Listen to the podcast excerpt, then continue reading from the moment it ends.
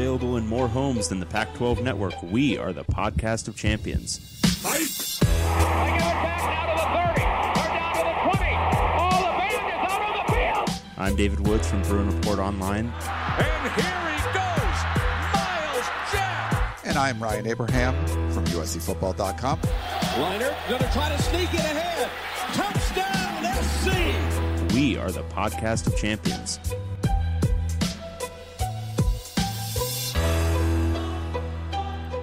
Welcome, everyone, back to the podcast of champions. I'm David Woods from Bruin Report Online, the UCLA site on the 24 7 Sports Network. And I'm Ryan Abraham from USCFootball.com, the USC site on the 24 7 Sports Network. Together, we are the podcast of champions, holding down the number nine and 10 spots for the schools we cover in the all important Pac 12 power rankings. We got a lot of show to get to today, David. We hey, got- hey, and, and really quick, a quick programming note. Uh, Ryan and I both have to record this pretty quick because we both have bowl practices to get to. oh, wait. oh, wait, no, we don't. because USC and UCLA are not going bowling. we got we could do a four hour show, Dave. We have nothing else to do. We're done. It's amazing.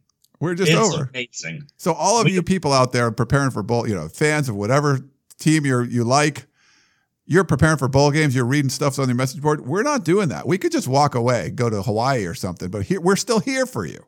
No, we are recording for you. That's what we do. Do you want to give them some contact info? I interrupted you in your spiel. That's fine. No, we love it. Uh, okay, so you want to email us? The, emails are pretty popular. Pac12podcast at gmail.com. We also get some text, uh, some voicemails to 424 532 0678 is the number. Leave us a voicemail. You know, we don't have any bowl practices to cover. You might as well like call us and tell us what you're thinking. That'd be great.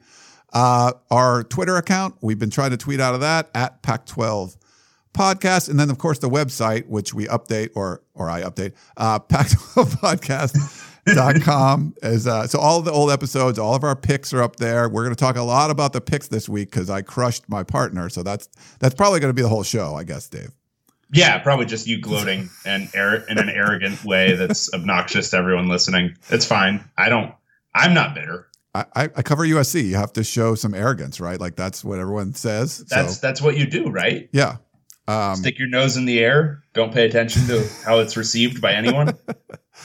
there had been a lot of there's a lot of newsy stuff going on. Okay, a little bit of uh breaking news. Uh N'Keal Harry, David, he's moving on. Yep, He's that's go- true. That's a true NFL. thing. I don't think this is a shocker to anybody. Mm, Um, no. Best receiver in the league, maybe in the country. Yeah. So yeah, fine, good. Go enjoy the NFL. You'll make a lot of money. He's he's pretty good. Um we also had some news. I don't know, should we talk about the so Oh yeah. Oh yeah. you want to do it now or you want to do it later like during the before the game or, or Well. I mean, I want to talk about. Um, I mean, this is this is big for USC. I mean, I, I talked about it with our man Andrew Percival uh, on Twitter earlier today, but you know, Can you understand the charts? Okay, so the news is that USC lost to uh, Notre Dame. Actually, yes, we're beating them five and seven. Five and seven. Five and seven. no bowl game. Actually, we're beating them pretty good in the first half, and uh, they looked like you expect them to look with the number of four and five star players they have. But then they went back to normal USC in the second half. They lost uh, 24-17. They scored a late touchdown. Otherwise, Notre Dame would have covered the spread. Um, and then the next morning, so uh, I was looking for Lynn Swann on the field, and I couldn't find him. But he came down another way, and a couple reporters happened to be there and got him. And he basically was just not tipping his cap. He said, uh, tipping his hat. He said uh, that you know he's made a decision, uh, and he will talk to Clay Helton and tell him, and we should know soon. They wouldn't say when, but Sunday morning they sent out a tweet and then like an email. Uh, two sort of tone deaf statement or one tone deaf statement. I mean, Clay Helton's statement was fine, but Lynn Swann's statement about uh, bringing Clay Helton back to coach for 2019, and it was uh, as poorly received from the USC fan base as you could possibly imagine. And and I just don't know why that is because I mean. I guess poorly received because it wasn't effusive in its praise of Clay Helton, who was obviously bringing the program back from the brink. Um, you know, I was I, I- as I was saying above. I talked with our, our friend Andrew, who does all the statistics, and he said this was the worst season USC's had since 1961. That's a true statement. That's obvious and true. But what happened in 1962, Ryan? Tell me. They Tell won- the listeners. They won the national championship. Did they lose a game that year? Uh no, I think they were undefeated that year. No, they did not lose a game that year. So what I am saying to you out there is history will repeat itself. USC is going undefeated next year and winning a national championship because of the confidence Lynn Swann showed in the great Clay Helton. Yeah. Uh, so there was, I could, you know, Andrew, sure. Andrew's uh, charts basically were saying, okay, so here's, I think where the charts came from. And this is something, a narrative we've seen from Clay Helton and Lynn Swann, the athletic director, comparing USC's plight to what happened with Notre Dame that they just played. If you remember in 2016, Notre Dame was four and eight. And uh, Brian Kelly ended up getting new coordinators, did a lot of changes on the staff, and now they're undefeated and going into the national championship game. They've made that comparison. Um, obviously, it's a, I mean, it's a, a very, it's a poor comparison at best. Uh, Andrew's numbers compared it more to what Mike Riley had done in year three than what Brian Kelly had done.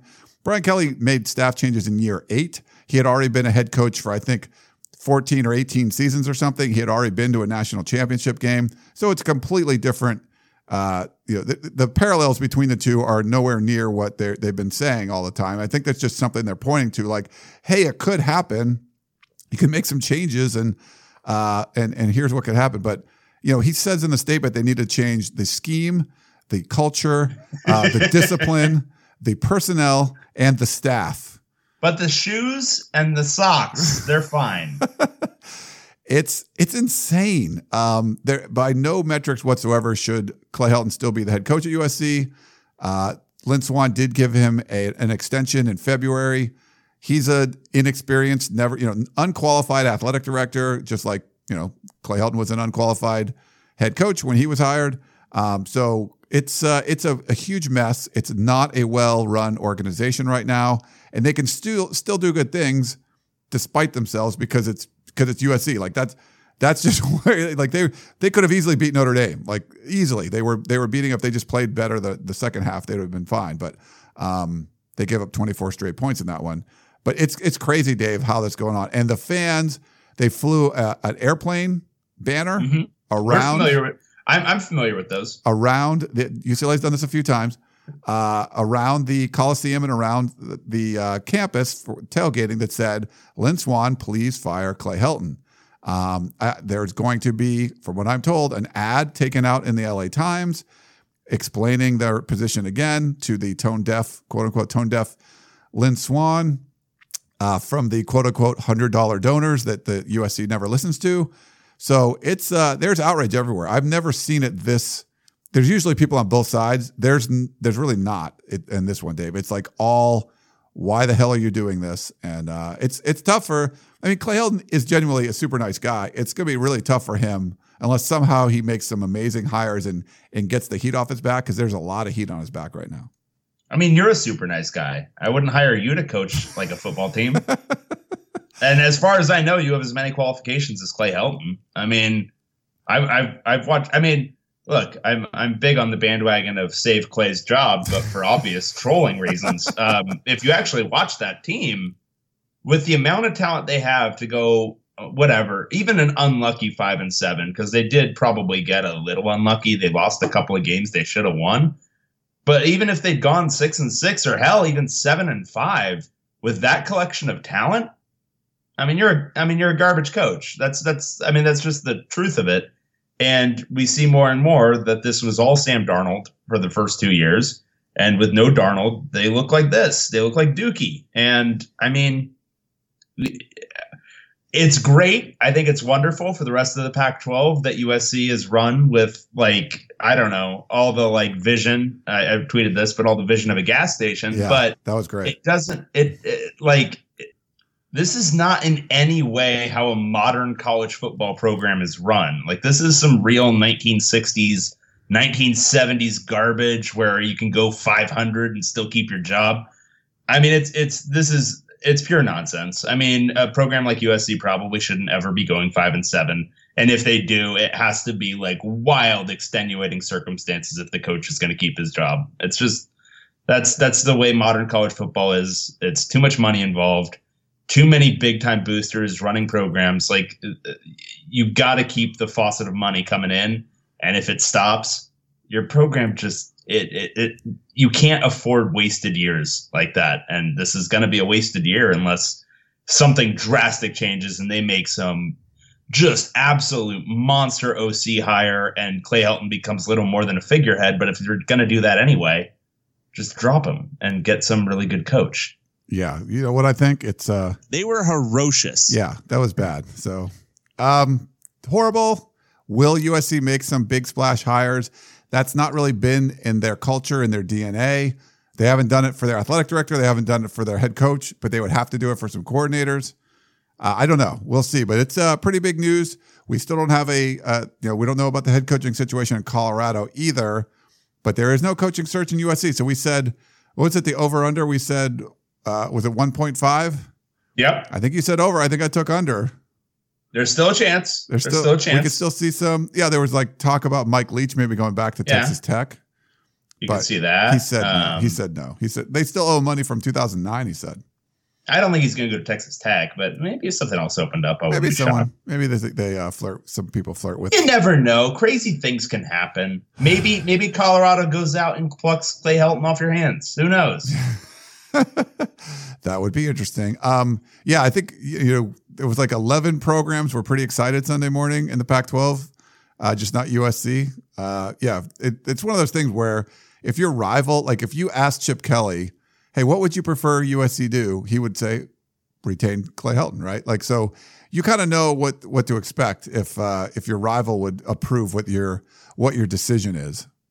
Yep. Like if you ever play a sport, you, you know, you does if you're in a fight, whatever. There's certain things that you just don't want your opponent to do. Um, you just know, like, oh wow, I might be at a disadvantage if you do that. And if they do exactly what you want them to do, like, oh, I hope they do this, then you're usually in a pretty good spot, you know. And that's all the all the eleven other teams in the Pac-12 are are rejoicing that Clay, Clay Helton's retained uh, from USC. So that's that's probably not a good sign if you're a Trojan fan. Not ideal. Not Um, ideal. Not what you want. Well, David, we uh, we got to do our Pac 12 Roundup. Because there's a lot uh, of games to get to. There were seven games this week, and uh, I was on a streak.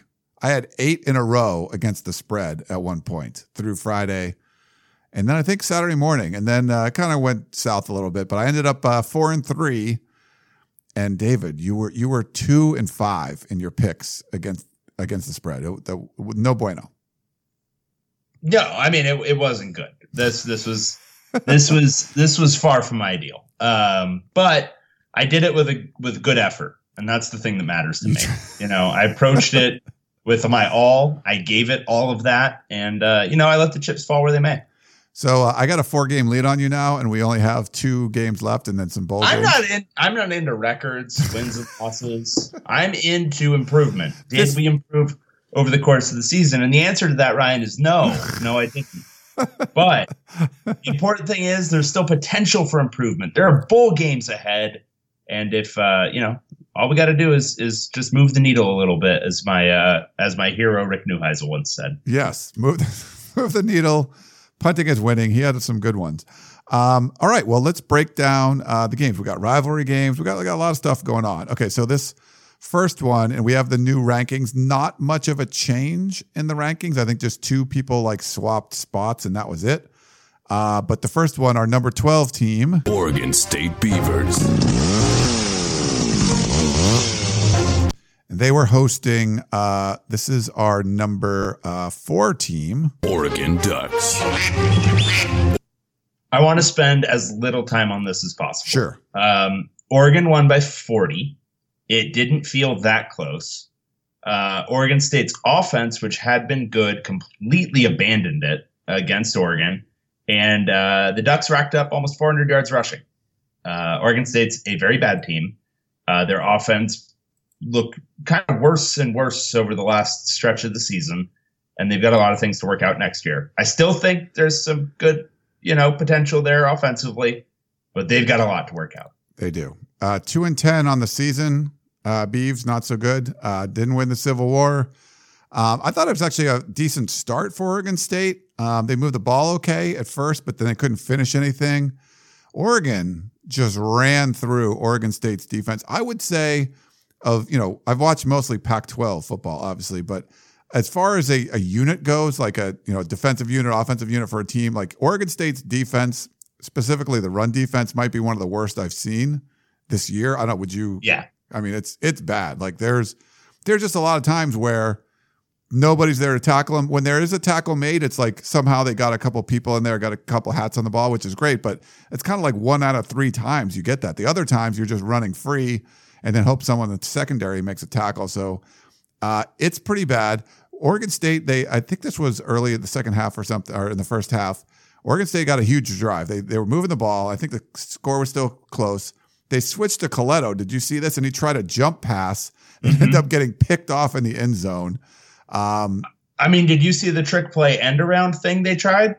oh yes, I remember that was in the second half, I think, right? I can't even adequately describe it, but like five dudes touched the ball and somehow they ended up fumbling it. Like, honestly, it must have been 25 yards behind Yeah. the scrimmage. That was insane. Yeah. Like, whoever called that should just, like, I don't know. Were, were, were they playing this in Eugene or was it at Corvallis? It was at at Corvallis, yeah. At least you have to walk to Eugene. Like, I don't care. It was like a reverse, reverse, like pitch back, pitch back, and it, it was just awful. And then the, the Oregon defenders just kept running at the quarterback, and it was absolutely insane. there has to be like a kill switch on a play like that. Like when you see like, okay, there's a dude running free at my quarterback. I can't throw it back to him again. I cannot do it. And then they do it anyway. And oh my god, that was that was painful to watch. And I did watch it um, at least 25 times. Like it was it was awesome and awful and all those things. Interesting. Um, well, Justin Herbert ended up getting hurt in this one too, so he was uh, out for the entire second half. I think he's going to be okay for the bowl game from what I've seen, but I don't know for sure. And then one other quick note: uh, the first time in Oregon history they had two backs, two running backs, each go for over 180 yards. I think they were trying to get one guy 200 at the end, but didn't. I don't think it happened. But two guys went over 180. Yeah, um, they didn't need to throw the ball. Like Oregon, Oregon stopped throwing the ball after like Burmeister threw it twice in the entire second half. I mean, they just didn't throw the ball. Yeah. They could just run it no matter what, no matter what Oregon State was trying to do. They were just able to run it through them. I mean, uh, that was that was egregious and good for Oregon finishing the year on a high note. Certainly helps to play Oregon State at the very end of the year. Um, you know, other teams get them in the middle of the year. Oregon gets them at the end, so that's uh, that's good. But wow, just a beatdown. was a beatdown. Uh, okay, this one, uh, not really a rivalry game, just kind of happens on the rivalry weekend. We had uh, our number 11 team, Colorado Buffaloes. And they were on the road taking on our number seven team. California Golden Bears. Yeah, so this game uh, finished Cal winning 33-21, which I think just didn't beat the spread. Um, it was uh, 12 and a half points Cal favored by, but it was a very odd game. Um, Colorado opened with a couple of pick sixes, literally on their first two drives, which spotted Cal, um, if you're doing the math at home, 14 points. So it spotted them their margin of victory and then some. Um, from that point on, I thought Colorado actually you know, moved the ball pretty well. I thought they were probably the better team after that point. Uh, but you can't spot a team like Cal, um, especially that defense, 14 points like that. They're not going to score a ton generally. Um, so you can't spot them a bunch of defensive points. Um, I thought the biggest story in this game was those two picks and then Colorado just getting murdered in the field position game. like Cal was starting every drive at like their own 40 and Colorado starting at like their own 20. And if you do that for a full game, you're uh, you're gonna have a really hard time winning. Um, so even if you play a relatively even game at that point, you're gonna have a very hard time winning. But um, yeah, I thought that was a story. You know, Cal, uh, Cal's won I think three games this year where any kind of look at the stats would tell you they should not have won the game. um, like they got murdered in yardage or whatever it is. Uh, this was another one of those. I mean, they com- they had a total. Cal had a total of. Let's pull this up. 211 yards. Wow. Colorado had 318, but Colorado threw three interceptions and lost two fumbles. If you turn the ball over five times, you don't win a lot of football games.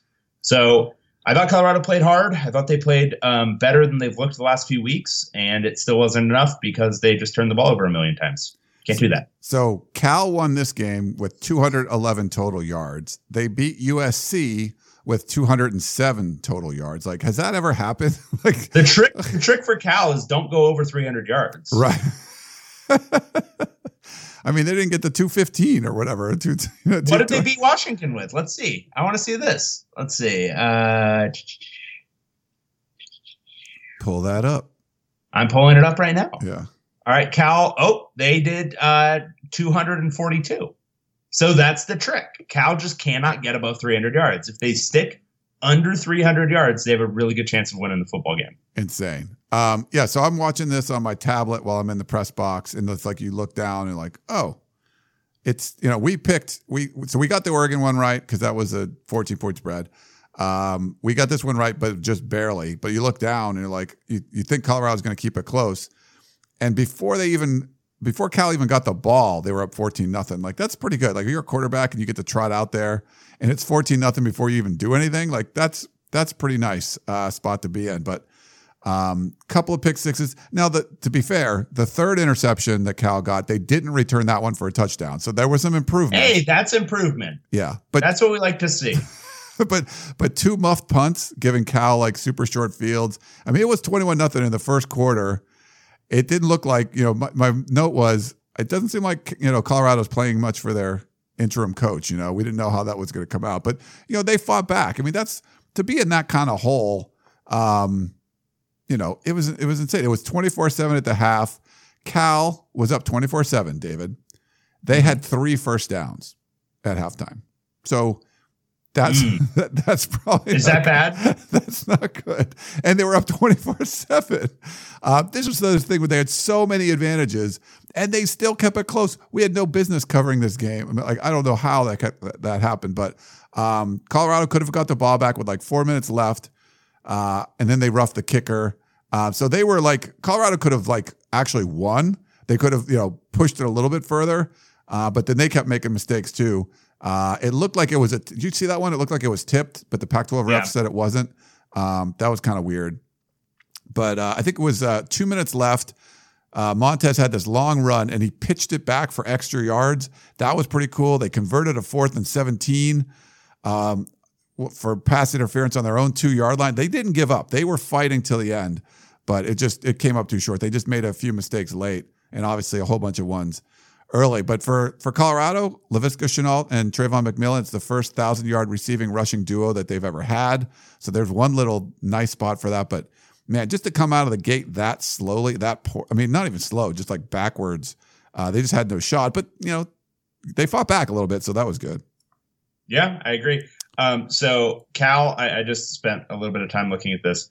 Uh, they went over 400 yards against Oregon, lost. Went over 400 yards against Arizona, lost. Went over 300 yards against Air, uh, against UCLA and lost. So I'm not saying they need to maybe work on not being very good on offense more, but maybe the key is Cal just needs to not be good at offense.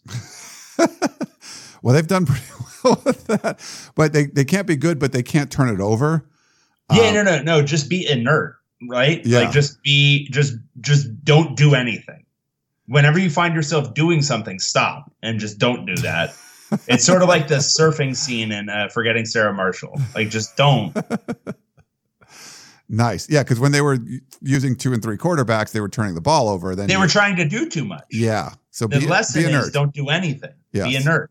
a body in motion a body not in motion. Be the body, a body not in at motion. rest. A body at rest tends to stay at rest.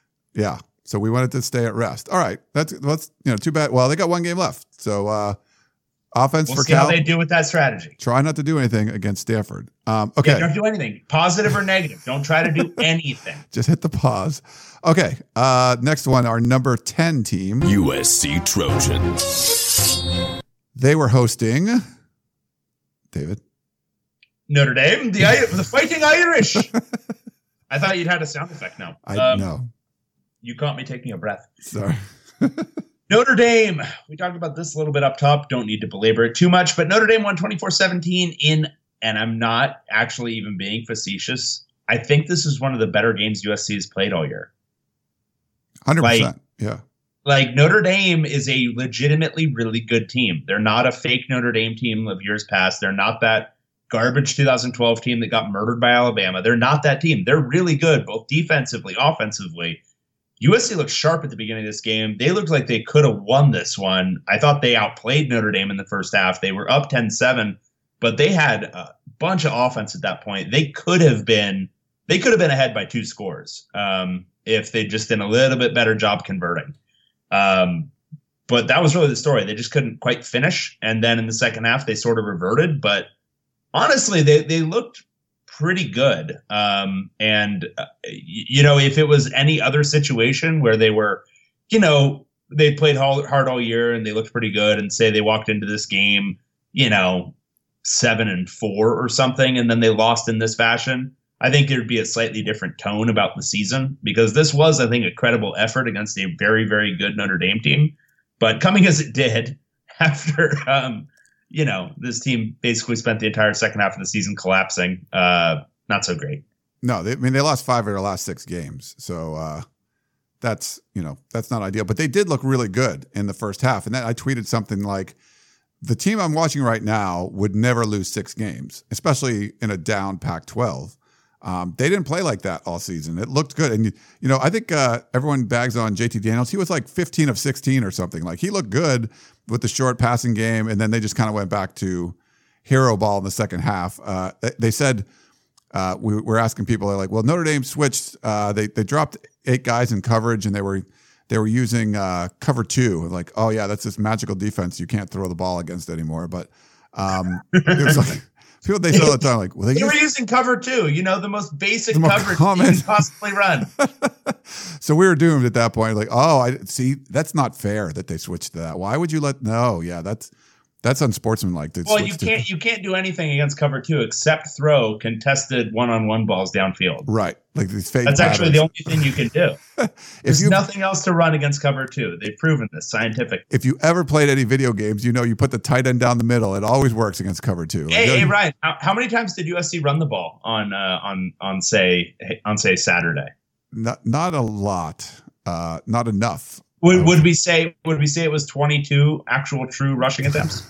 I think you're right. Okay. And in those 22 rushing attempts, how many how many yards did they did they possibly generate? Um, net rushing was was 94 yards. But but it, if we're just talking the, the running backs, like the guys who are actually told to run the ball, and not the quarterbacks standing there kind of scared and getting hit by big guys. um, so We're just counting those. Are we, are we saying it was? Are we saying it was about 112? 100. Is that is that 112 yards gained, and then 18 Which- yards lost. Yes. right? Right. Right. So so so 22 carries for the running backs for 112 yards, and they threw the ball how many times, Ryan? Uh, if you look at JT Daniels' stats, he dropped back uh, 51, I think 53 times because he was sacked twice. Mhm. So, Does that seem like the and and again 22 carries for 112 yards? so we're talking, and this is if my math is correct, and you can certainly correct me. We're talking over five yards a carry against one of the best defenses in the country, correct? yes, Okay. And and they threw the ball again. How many times? 50, 53 dropbacks. Okay. All right. So we're why? Yeah. Well, it worked. I mean, it worked in the first half for sure. They came out just throwing, but in the mm-hmm. second half, it it wasn't. And I think you could have run the ball, especially against a three man front. They were dropping a lot of guys back into coverage, but USC is not really good at those second half adjustments.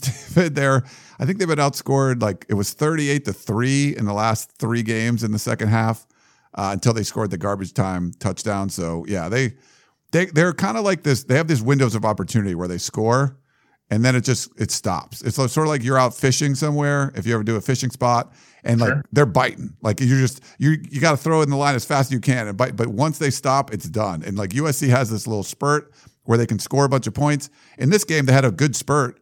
But it was a lot of yards and not a lot of points, so they did. They, they got fish on the line, but they they got off and they didn't uh, they didn't get them into the boat. And uh, then the, the window opportunity closed and they couldn't score again. So I don't know what this team is, but they just they've not been able to do that really well. Some guy called a Markese Stepp ran for 23 yards on five carries. He's a true freshman from Indiana that was originally committed to Notre Dame. Okay. So he's gonna he was gonna redshirt. I think he's played four games, so I think he can still redshirt. But uh, they had Vavae Malepeai get hurt, so they had to have him come in and play. Well, I guess my point is he, he was fine. He, yeah, All, all, all, every one of their running backs was fine. yeah, no, they're they had a okay. They've had four interceptions on the season, which is pretty weak. Their like eighth string safety had to play in this game. He's a walk on true freshman. He intercepted a pass off Ian Book in the end zone. Um, they got guys. Were like, if I know you get hurt and stuff, but they have plenty of players. Freaking their walk on came in and has 25% of the team's interceptions for the year, and he played in like, you know, eight snaps. That's crazy. That's awesome. Um, but this great. team has got a big runs. Like they gave up a 34 nothing run to Texas, a 34 nothing run to Utah, 24 nothing one to Arizona State, 24 nothing run to Notre Dame. Um, so there's there's these big runs that they give up, and their their window of opportunity of scoring goes away, and they allow the other team to score. So being up 10 nothing and then letting Notre Dame go on a 24 nothing run, uh, or it might have 10 3 or something, whatever it was, but it was uh, it was it was no bueno. Yeah. Uh, okay, so that was that. Let's see. Our next game. This is our uh, number nine team, UCLA Bruins. and uh, they were hosting, uh, which is now our number. Uh, looks like our number five team. Stanford Cardinal. Second straight weird, fun as hell, very dumb game for UCLA to close out the season. Um, high scoring, super high scoring. Kind of, sort of thought it would be, um, but it even went kind of above my expectations. Stanford won 49 42. Um, so there were a, a few weird things in this game. Um, UCLA, I thought they scored 42 points. Um, nine of those came on uh, special teams or uh, via a safety. Um, the offense, I didn't think was actually executing at that sharp of a level. Wilton Speight wasn't great. He threw an interception, had a fumble, um, wasn't really his sharpest. The run game had a bunch of hurt running backs. Um, Joshua Kelly got dinged up a little bit. He was still playing, but he obviously had an ankle. Uh, Martell Irby looked similar. Um, and even with all of that, the scheme, I don't know. I don't know if there's a game where it's looked better um, this season. And I think that's got to give UCLA fans a lot of optimism because even with Speight not playing pretty well, and even with the running game not working the way it had in games previous, guys were just getting open. Um, you know, Caleb Wilson was just getting open against that defense. And this scheme, uh, whatever you want to call it, it's definitely not the blur, but whatever it is, it schemes guys wide open. You know, all that stuff we talked about where we're talking trash about USC and they always have to throw to a covered receiver. That doesn't really happen with UCLA. They're getting guys just kind of wide open over the middle. Um, and yeah, Stanford's defense isn't great, but um, what you've seen out of the the game planning and scheme from UCLA has to be encouraging uh, on the offensive end. Um, defensively, there's just no real good way to cover a bunch of like seven foot tall receivers, and uh, UCLA learned that as many teams have this year. Um, Stanford got a lot of short fields because UCLA was playing its backup punter, um, and he wasn't punting well. And then they also uh, made the mistake of playing special teams, which is never uh, UCLA's strong suit. Um, they just have to avoid it. It's kind of the way Cal avoids. Uh, they should avoid playing offense. UCLA should just say, no, we're not going to special teams right now. We'll we'll special teams at a later date, but we're not going to special teams right now. Um, they gave up a 77 yard or 74 yard kick return to Cameron Scarlett uh, towards the end of the first half um, that set up a field goal for Stanford, but they also gave up a 22 yard punt return by Trent Irwin. Um, I think four drives started um, for Stanford on the UCLA side of the field. Um, they netted 20 points from those four drives, and only one of them was due to an offensive turnover. Um, so that's not great uh, when your special teams are kind of just giving up huge chunks of yards uh, pretty consistently. That's not going to put you in good position. Um, but yeah, I mean, defensively, I don't think it was actually as bad a game as 49 points scored on them sounds, just because they were put in kind of a bad spot a lot.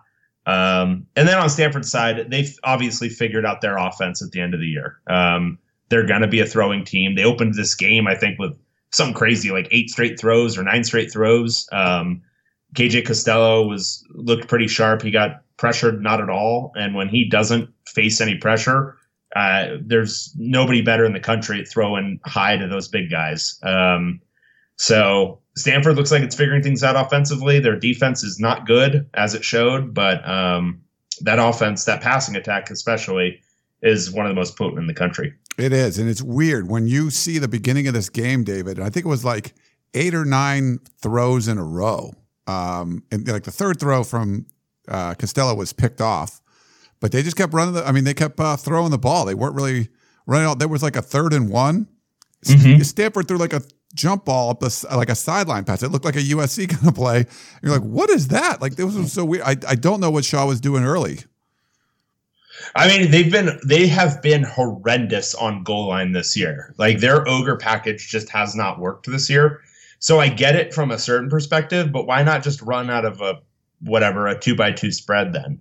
Yeah. Just be that team for this year, um, because even a two by two spread team running out of the shotgun is more than likely going to run the ball on third and one. Yeah. Um, and I think if you're going to be a credible offense, you you have to be good at getting just one yard. Like you don't have to be that dominant rushing attack, but getting a yard, Get a yard. that that's that's that's not even just like powering the ball. That could be a little bit of scheming, like where you decide to run the ball, what misdirection you throw out there.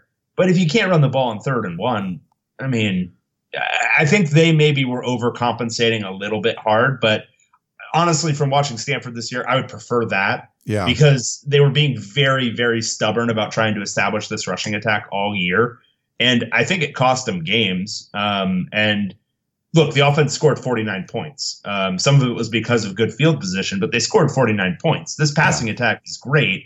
But on third and short, yeah, you'd like to have the ability. And I think they do have the ability because Bryce Love actually had a fine game.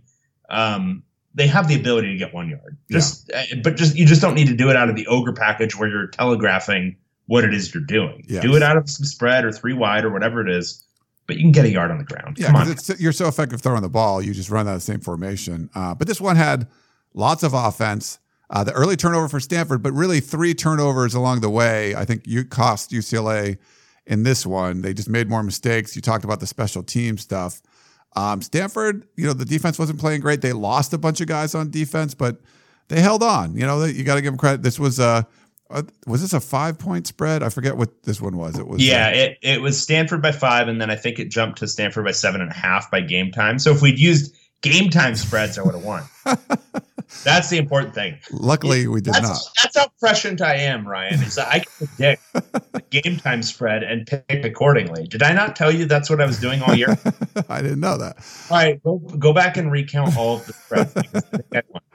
There was okay. There was a late fumble overturned by targeting. What happened in that one? Okay, so what I'm gathering, so if you watched it live, it looked a little bit weird because Caleb Wilson catches a ball and he's running over the middle of the field and he um, starts to get tackled, but as he's falling to the ground and not before his knee goes down, um, the ball gets poked out. Now, another player coming in from the side hits him in the helmet, but well after the ball is out. What I'm thinking the refs decided because they maintained UCLA possession despite Stanford recovering that fumble. Um, what I'm thinking they decided is the targeting impeded Wilson from attempting to recover his own fumble. That would be my guess for their interpretation of that rule. It was a funny scenario, though. Um, the the targeting call I thought was, I mean, David Shaw admitted he thought it was uh, the right call. I don't think that was necessarily bad. The interpretation might be the funny part. Like I, I could see that being called the other way as well, where Stanford gets possession of the ball but then has to take it 15 yards back because the targeting isn't what caused the fumble. The fumble was caused by a player poking the ball away, and then the targeting was incidental immediately after that. Okay.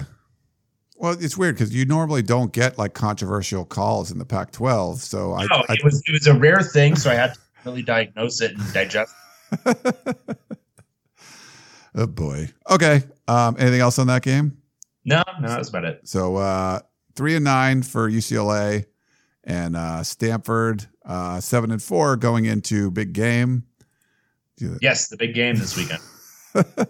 no article, David. Uh, okay, let's go. Uh, next one. This is our number eight team, Arizona Wildcats. and they were hosting, which was kind of a ho hum game. Turned out to be. Arizona State Sun Devils. what a sad, depressing collapse this was. Oh, Oh my god. Um, all right, so Arizona had entering the fourth quarter a 19 point lead in this game. Like they were to the point where they spent an entire drive just running the ball with JJ Taylor because they were clearly thinking they could just kind of start to milk the clock. Like the the I think it started um, at the end of the third quarter. This drive, hang on, hang on. Yeah, so this drive, oh no, it was at the 13 and 05 uh, mark in the fourth quarter. Um, they run the ball six straight times with JJ Taylor because they're up by 16 points at that point. Yeah. They're thinking, okay, we drain four or five minutes off the clock. Maybe we maintain possession, maybe we don't, but we're going to drain some time. There's no way this team that's only scored 24 points to this point is going to make a comeback. They've got to score, you know, 16 points. That's that's two touchdowns and a two point conversion each time, plus some to even beat us. There's no way. um, and then they they they do, and it's it's kind of funny how it happened. So, um, well, I mean, it's not funny. It's depressing. Uh, on two successive drives for Arizona, they throw a pick, um, pretty bad one by uh, Khalil Tate, and then a fumble by J.J. Taylor. But each time it took like no time off the clock. Yeah. The pick, the pick came on a drive where they'd gone zero yards in a minute thirty-seven. Um, so that was with about six and a half to go. And this was after Arizona State already scored the first of its touchdowns. So they're up by eight at this point, and they give it right back to them at their own 25. Then ASU doesn't do anything. They kick a field goal, which at that point in the game, you're like, what are you doing? Why are you kicking a field goal? But they were, you know, facing a fourth and nine or whatever. Um, and then on the ensuing pl- on the ensuing drive for Arizona, they fumble it after two plays, negative five yards, 11 seconds elapse, and they fumble the ball. And so then it's ASU ball down five with three minutes to go, and they score on a single play. And then Arizona drives all the way down the field on the next possession.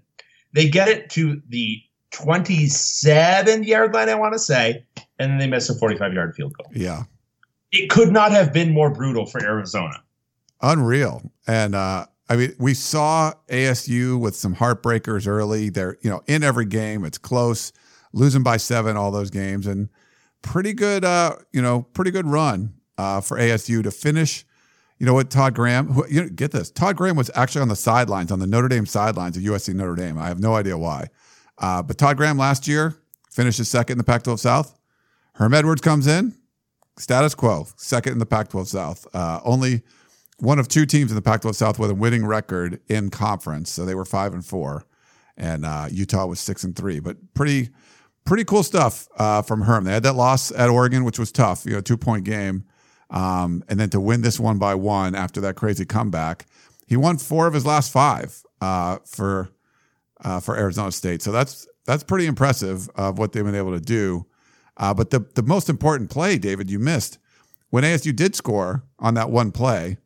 They missed the two point conversion. If they would have got the two point conversion, they would have covered the spread, and we would have won this one, and we did not. That was an important play and one that upset me in real time. um, but yeah, I mean, look, Arizona, uh, you got to finish the game, guys. Yeah, Like I thought they outplayed ASU for full like three full quarters. Um marching up and down the field, looked great offensively, and then yeah, just it's sort of like no. prevent offense after that. Well, I mean, obviously turning the ball over too, but it was.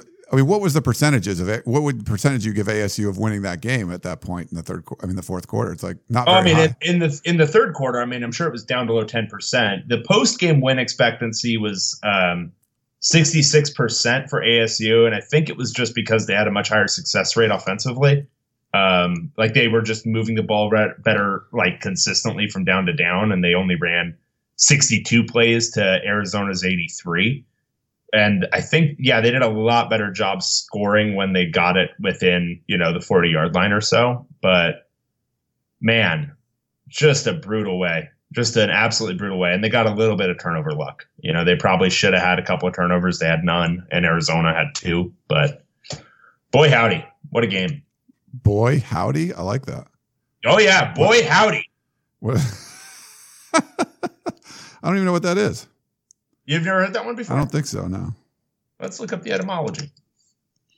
Mm, I'm googling it. It's not pulling up. Nice. Here it is. Boy Howdy was an American. No, that's a that's something else. Was that Howdy Doody? Mm, I'm looking for like some etymology here. It's just something people say when they're excited, Okay. pleased, or pleasantly surprised. I mean, you could But kind I'm- of figure it out. I just don't, I don't remember hearing that one before, but yeah, I mean it's it's a tone of voice thing, right? Boy Howdy, yeah, right? I like it. Boy, howdy, those those Sun Devils finished in second again. Um, what did you make of Todd Graham being on the sidelines? By the way, That's weird. I don't know. I don't know what it was. gonna is he gonna get a job there? there or USC is probably going to have some openings for coordinator or something. Who knows? Uh, or maybe he thought the head coaching job was going to be open. But okay, um, so that was number uh, seven and I'm sorry, number uh, eight. Right? They, they're number eight and number six. Uh, our number seven team was Cal. We talked about them already. Uh, our number uh, five team was Stanford. We talked about them already. Number four team was Oregon. We talked about them already. And then our number uh, three team, Utah Utes. they were hosting. BYU. Yes, I got nothing. I don't. I I don't know got what to say with BYU. Yeah, Yeah, I don't know. Um, anyway, uh, this game was the late night game on Saturday. Um, I was watching it a little bit bleary eyed. This was crazy. Um, so BYU was up 20 to nothing at halftime, and Utah looked dead, absolutely dead. Um, and then in the second half, they didn't look a whole lot better coming out of halftime. Um, you know, they, they I think they got a pick six like right after, but then BYU kind of kept the clamps down and scored another touchdown. They had it at 27-7 with 5 minutes to go in the third quarter. And then Utah just uh, basically found like whatever offensive gear they've found for the last, I don't know, 6 or 7 games and just put it to BYU completely shut them down defensively first, but um, the offense just looked so much better in the second half. They ran the ball a little bit more predominantly. Jason Shelley ran the ball a little bit more. I don't know how much that was linked to what happened, but I mean, they absolutely shelled BYU over the final quarter and a half. Um, scored, let's see, 28 unanswered um, to win 35 27. Um, absolutely brutal way for for BYU to lose, Oof. but I'm sure Utah fans are very very happy. yeah. The uh, the Holy War. We've seen BYU. How is it? Four times played against Pac-12 teams. Mm-hmm. Um, you know, play well uh, against Arizona. I don't think they played that well against Cal. I don't remember it exactly. Play like dog crap uh, against Washington and Seattle. But this was good Utah. I mean, good BYU, right? Like this was, they came out and played like hard uh, in this one, and uh, it was like I think it was thirteen nothing in the first. Um, was it twenty? Was it twenty nothing at halftime or something like that? I think that's what it was. Nothing at halftime. Yeah. Yeah, and then Utah ends up score, outscoring them thirty-five to seven in the second half. And you're wondering, this game didn't really mean much. Utah already won the South for the first time, so you, I don't know if you got the sense, Dave, that that was part of it, but it's a rivalry game still. They don't want to lose this one, so I think it's it's a nice. It's bigger for the conference because you it's just puts Utah in a much better spot in the Pac-12 championship game. Uh, just would be one, more kind of knock against the conference if it was a an eight and four Utah team that just lost to BYU instead of a nine and three team uh, that you can say bounce back after Arizona State loss uh, with backup running backs and quarterbacks and is still playing uh, high level football. So I think it was a, a really nice comeback. They didn't cover. I think the spread was like 14 or something or 12 or something like that. But they uh, to come back and win this one after being down 20 to nothing and a half uh, is pretty good. Yeah, incredible. Um, and sets up. You know, I I, I think Utah when they lost Tyler Huntley and Zach Moss, I think we were all saying, "Oh, they might be dead in the water now." You know, Yeah. they'll still win a couple of games here, but since that game, what was that at ASU? They Yeah. lost. That was where they lost um, Yeah. Huntley, and then Moss, Moss. fell that, that week in practice. Um, they've gone three and zero, and they played one of their best games of the season against Colorado. Um, but they played really well against Oregon, and they played more than well enough to win. And their offense, most importantly, hasn't really taken a step back from that midseason surge. Like they've been consistently really good since then. So adding Jason Shelley, adding Armand Shyne hasn't really changed the makeup of the offense. Um, so, you know, I, I we'll talk about the Pac-12 championship game coming up, but I think it's going to be a really interesting game, and I don't think it's going to look exactly like that um, Washington Utah game from earlier this year. So they've won seven of their last eight, and to have played the toughest, you know, cross division schedule you could imagine with Washington, Washington State, Stanford, and Oregon, to win the South for the first time, uh, pretty impressive. Nine and three, six and three in conference. Yeah, the the Pac-12 South was down, but you know they they lost some. They lost two key players late in an important stretch run, and they were able to uh, overcome that. So uh, great for Kyle Whittingham. Uh, he's the he's the guy. Ten and one in bowl games. What is he going to be in Pac-12 championship games? Well, no, we're going to see for the first time. So that should be interesting. Should be fun. Okay, uh, our last game we have to talk about now. Uh, number two, Washington State Cougars. They were hosting uh, our now number one team in what we call ideal conditions. Washington Huskies. So I was on an airplane flying back from LA watching this, and I- it almost left me feeling a little bit sad. Like almost like I was a fan of Washington State. Like that's how this one, because it was so hopeless.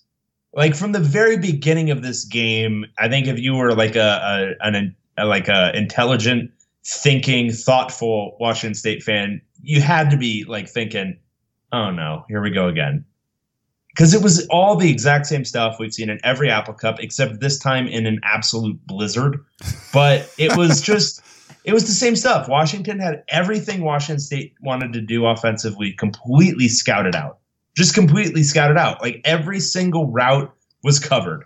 And the only thing Gardner Minshew was able to do was throw underneath, and that's just not enough. He looked like this was the closest that Minshew has looked to Luke Falk from last year where he just has to dump off, dump off, dump off all game. Can't hit any of those routes in the intermediate field. Um, he threw the ball 35 times for 152 yards. That is dominant defensive Wow. play against Washington State. Like that is utter dominance. Um, you know, Jimmy Lake, Washington's defensive coordinator, was spouting off after the game, talking about how Mike Leach never adjusts his offense and he's happy that he's there. But I mean, if it if it fits, I mean that's that's dead on. Yeah. They they know what Washington State's going to run. They need to adjust something and maybe it's for this game only or whatever, but whatever it is, Washington has them dialed up. I thought, you know, Minshew being a little bit more of a improviser, a little bit more of a, you know, scrambling type quarterback who can get out of the pocket at the very least would would play to their favor, but it really didn't. And some of that was it probably was conditions to an extent. Um, you know, a passing attack in a snow flurry versus a rushing attack. I'm going to take the rushing attack. Um, and Washington State just doesn't have the ability to run the ball nearly that much. But this also just looked like a case where Washington knew exactly what Washington State wanted to do and just took it away. And then Washington offensively was great. Um, this is one of I, I think one of their best games of the year. Um, they you know maybe saved it for this moment, but that was that was I, I think yeah. Let's look at the numbers because I think that was it was either their second or third best offensive performance this year um, from an analytics standpoint. They they just they looked really sharp. Jake Browning looked really sharp, um, and that rushing attack I don't think has looked better all year. So that was that was a monumental beatdown. It was 13 points. It could have been a lot worse. Yeah, the first uh, pass from Gardner Minshew should have been picked off, and you kind of felt that might have been a sign, and it obviously was of things to come. And it's funny, Washington came out exactly the opposite of Stanford. They just ran the ball, and this was before the snow. I think in these early drives, before it was raining early, and then it starts snowing. Um, they picked up first downs and stuff. They get uh, like on a third and eight, they ran the ball and got a first down. So they were moving the ball well. They get into the red zone, and Browning threw his first uh, red zone interception of his career. He threw a pick. That was zone. a shocking stat to me. yes. Could you believe that? Never had thrown an interception in the end zone. I could see so many in my mind's eye, and yet there was only one. That's shocking to me. Uh, but it was, yeah, I think Washington State bounced back and they had a good drive, but then they turned it over in the red zone as well after a bad snap. And Washington had that early 14 nothing lead right before the half.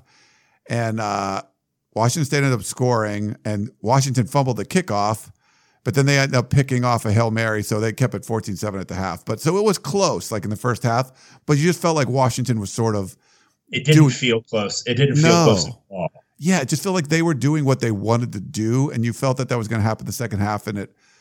Uh, it really kind of did. They, uh, they. What, do you remember the start of the second half? They had that trick play touchdown. Um, it was, uh, I think it was a throwback to the wide receiver, and then Yeah, and then it was to Aaron Fuller, I think, for the touchdown. So it was a huge momentum play. It was good about to be 21 7. But then the PAT gets blocked and returned for two points the other way. So that was crazy. So it's 20 to 9. Like, how different is 20 to 9 than 21 7? You know, like that's pretty different. Yeah. So, but uh, they, but Washington just looked better. You know, they were really, really good at preventing the big plays. That that Washington State when they couldn't get any kind of chunk plays, like you said, they were dumping it off. Um, it really, yeah, it just was crazy what they were able to do on defense. Uh, Browning, I had a couple. I think he had two straight fumbles on a couple of Washington drives, and the second one he lost um, and set up for another Washington State TD. So it was actually twenty to fifteen um, at one point, and so it was a weird score. That I think Washington State missed a two point conversion, but again, it didn't feel like it was that close, you know. Uh, and then you know, they end up in what is it, win by twelve or whatever it was. So it was. Uh, what the stats tell you and uh, Bill Connelly's post game win expectancy things, his stat profiles, which I recommend everyone looking at, it was a 13 point margin. Washington should have won this game by 30 points. Like that's what the stats tell you about the game. Wow. You, at, there was like four minutes left in the third quarter. Uh, Washington had been perfect on third downs to that point. They didn't punt till like just a few minutes left in the third. I didn't even notice that. Like they did not miss a th- uh, a third down conversion until late in the third quarter. Like that's Can- can- insane. Can I give you one? Can I give you a stat? Okay. Both teams had 10 drives. Both teams had 59 plays. One team had 487 yards, and the other team had 237. That's crazy. No, Yeah. it was sloppy. The the snow was everywhere. Our buddy Bruce Feldman was doing the sideline. I actually asked him to call in to give us some he's but he had to travel because or like he had to fly to Columbus. He's flying somewhere else now. Uh, but we'll we'll try to get him on to get some kind of um, feedback of just what it was like to be on the f- sideline for this game because it just looks so crazy. Um, and it was per I mean, people watched though. It was a really I think it was the highest rated Apple Cup in a long time. They had it on Fox.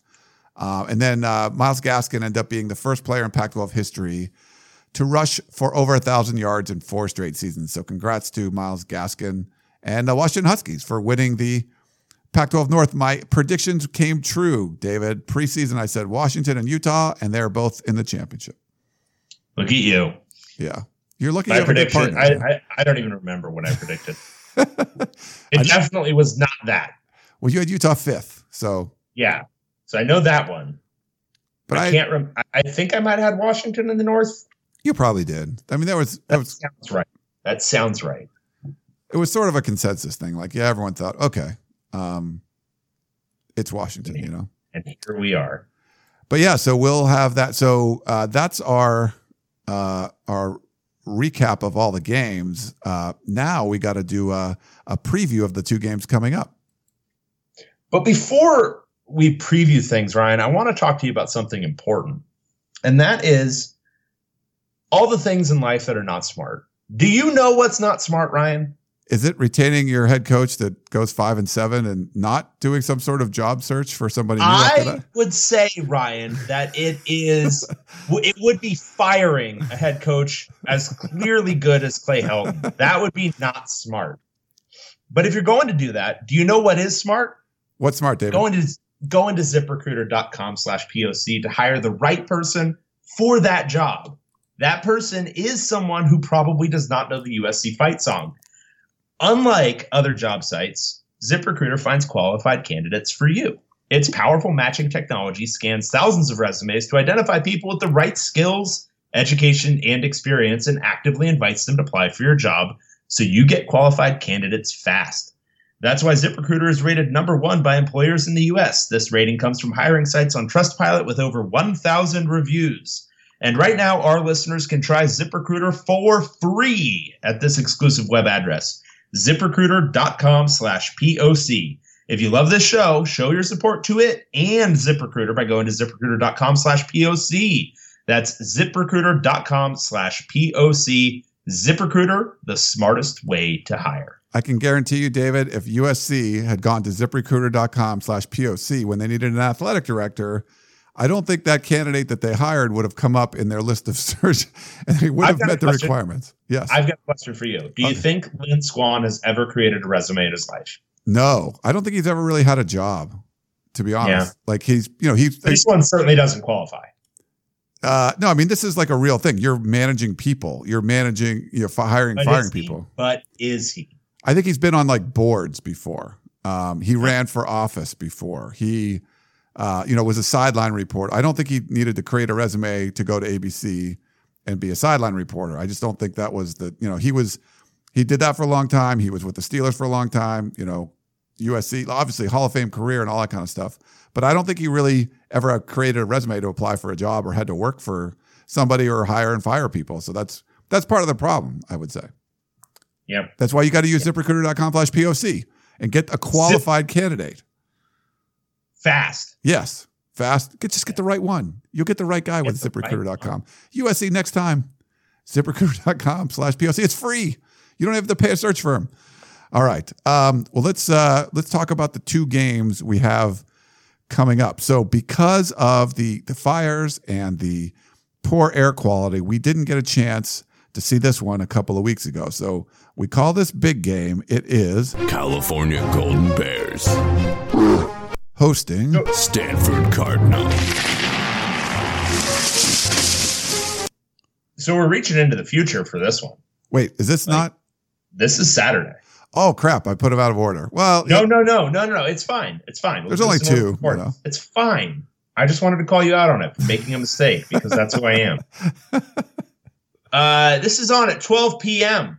on the Pac 12 network on Saturday, December 1st, well after the Pac 12 championship game has ended, hopefully, unless it goes to a million overtimes. Stanford traveling to Cal. Stanford is favored by two points. Is that the same line that we were given a couple weeks ago, or is that different? uh let me look. I feel it's the same. I feel it's the same. Okay, so that was week uh let's see. I think it was this week. We had Nope, that was the wrong one. Um it was Stanford. Yeah, it was 2 points. Same one. Okay. All right. Interesting. Well, so then I'm gonna-. I'm going to roll with the exact same pick I made sta- made last time. I think Stanford wins this game by more than two points. Um, having watched them up close, I think they have figured out their offense um, much more than they had uh, previously. Um, and I don't see Cal, even with their very strong defense, being able to cover those receivers effectively. It's just not going to happen. And then Cal doesn't rush the passer very well. And I think if you're going to trouble KJ Costello, you really do have to get after him and you got to get around his feet, make him uncomfortable. And Cal just doesn't have that strong of a pass rush this year. They've got a very good defense, but just not strong of a pass rush. I don't think it's a great fit um, defensively for what Stanford does well right now. So I think Stanford will be able to score. And I just don't see Cal um, trying on offense because I've directed them not to.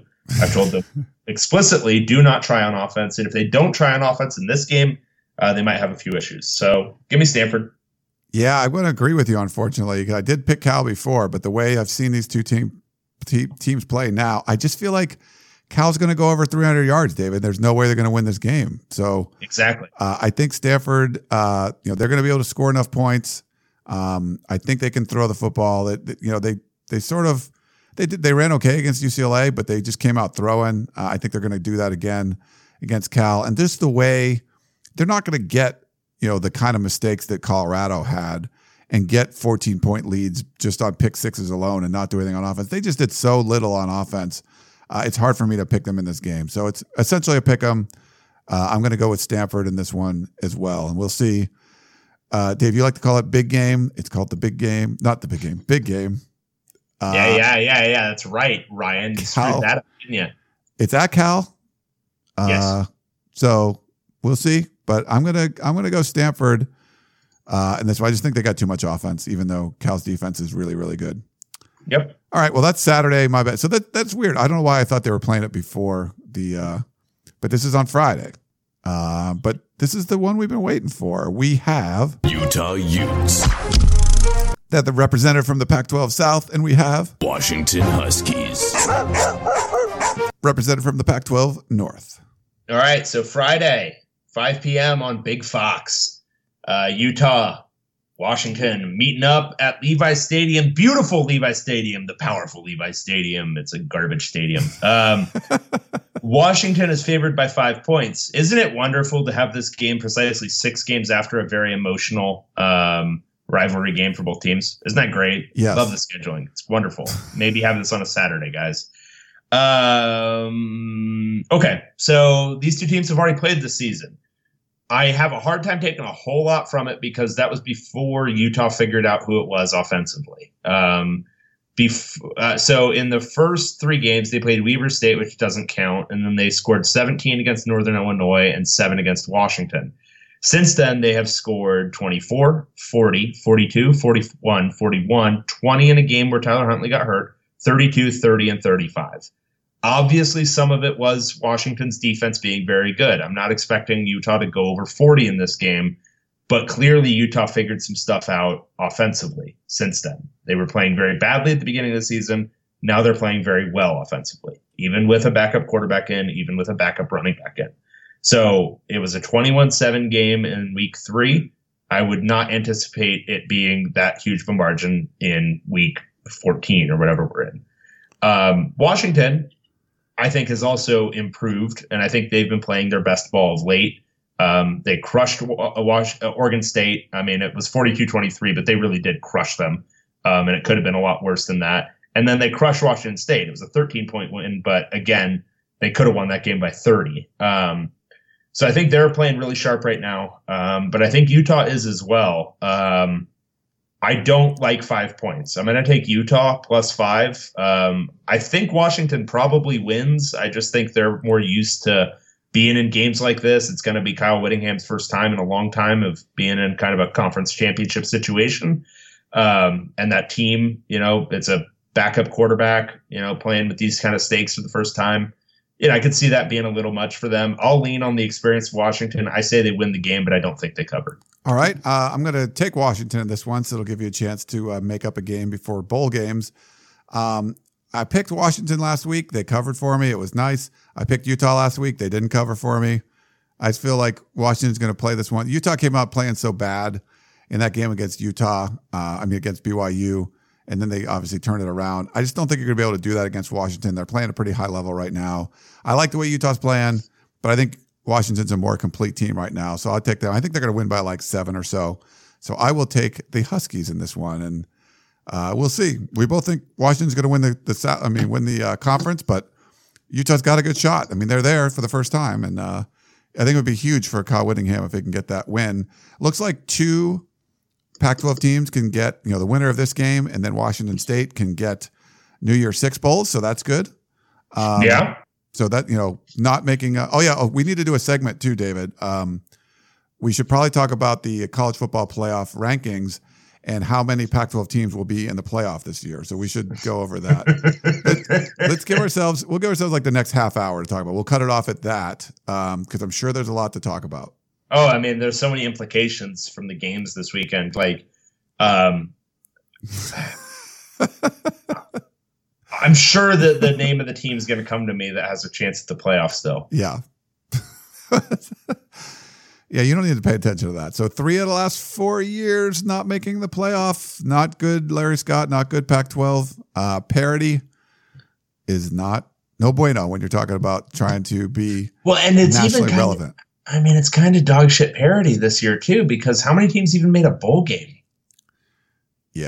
yeah, It's, not great. It's not. Let's let's look. Hang on. Hang on. Hang on out there. I can hear you all very impatient. You're like, why is this guy not doing any preparation before this podcast? And I'll tell you why. I don't get paid for this. All right. okay, so we have Washington, Washington State, Stanford, Oregon, and Cal. The North representing. All right, five five bowl bowl teams. teams. And here's what we have in the South. We have Utah. We have Arizona State. We have Utah and Arizona State. That's so it. there are seven bowl teams from the Pac-12. Wasn't there a year recently where they had like ten? Uh, yeah. Um, I think there was So seven bowl. So there's seven tie-ins. So the Pac-12 won't even be able to fill all of their bowls if two get into New Year Six. Right. So that means Ooh. like Vegas. What's the last? What's the the lowest one? Is it Vegas Bowl or I don't even know anymore. Is Cactus Yeah. Bowl still in there? I don't know. They change all this stuff. Um, Whatever. but yeah, so seven tie-ins, and one of them yeah, Pac-12 won't be able to fill, so it'll be a uh, some at-large team from somewhere. So, eh. Interesting. Do you want? Do you want to know? Do you want to know how many SEC teams are going bowling this year? How many? All but three. so eleven. Yes. Wow. Well, you can you can do that in the SEC because you only play eight games in conference. Do you want to know how many Mountain West teams are going bowling this year? Uh, five, Eight. eight. What? That's a lot. Yeah, that's a lot. So more than the Pac-12. Yeah. That's good. you want to know how many Mid-American teams are going bowling this year? the Mac's good. Uh, I'll guess seven. Seven. Pretty good. That's pretty good. Um, you want to know how many Conference USA teams are going bowling this year? uh, I guess six, Seven. seven. Okay, so so we, we as the Pac-12, we're as good as the MAC or Conference USA. Yeah, and I mean, I don't think it's like indicative. Obviously, they're not playing as tough a schedule, but geez, man, It's Win not a good win- look. It's not. a win good- six games. Come on, just win six games, buddies. It's no. You know. Uh, it's not a good look. No. Um, you know what it is? They were ferocious. Yeah. All right, should we get to some questions? Uh, yes. I think it's the first one. Chris for the you guys owe me. Is that our first Hmm, where is Chris? from November twenty first? Yes, Okay. You I guys. can do this. You want me to do this? Uh, go ahead. Sure. Wait, is this? Did we already do this one? Was Chris from Seoul? Did we do that one? Yes, I thought so. Wait, maybe we didn't. All right, this is from Chris. Uh, Ryan Dave, Chris from Seoul again. I'll use simpler sentences this week because I must recognize you two get tired by the time you get around to us listeners' questions. This is true. You owe me because I spent much of this week explaining to and arguing with my wife that ferocious is not a word. English is not her mother tongue, so thanks for that. After that English lesson played out, fortunately, but with no thanks to the POC, a local department store had a 70% off sale on beer and wine. The sale surely was in honor of the Apple Cup or perhaps even the Colorado Women's Cross Country Championship. Some petty naysaying Coug lover told me it was just cheap Chinese knockoff week. Sadly, I still struggle with my Korean and Google Translator has issues, but what the hell? 70% is 70%. Speaking of the Apple Cup, I had to admire Ryan's amazement on the last podcast uh, at uh, Husky Nation's Uber conference. Very Trojan of us Huskies, wasn't it? Remember when we'd see the same attitude when the Irish came to town? The attitude was more impactful than the result. By the time of the podcast, maybe this is a settled matter, but what in the heck has kept USC from firing Clay Helton? It's, it's been settled, Chris. It's been settled. Uh, in the Pack 8, 10, 12, I fondly remember when beating the Trojans was the highlight of multiple seasons. Unless you were Stanford, of course, who made a habit of it this current millennium. Too bad there was nobody, no fan around to enjoy it. Lynn Swann, please restore order to the universe. What coach brings USC back from the dead? No, no, no, it is not Jack Del Rio. No, it's Clay Helton. Come on, Chris.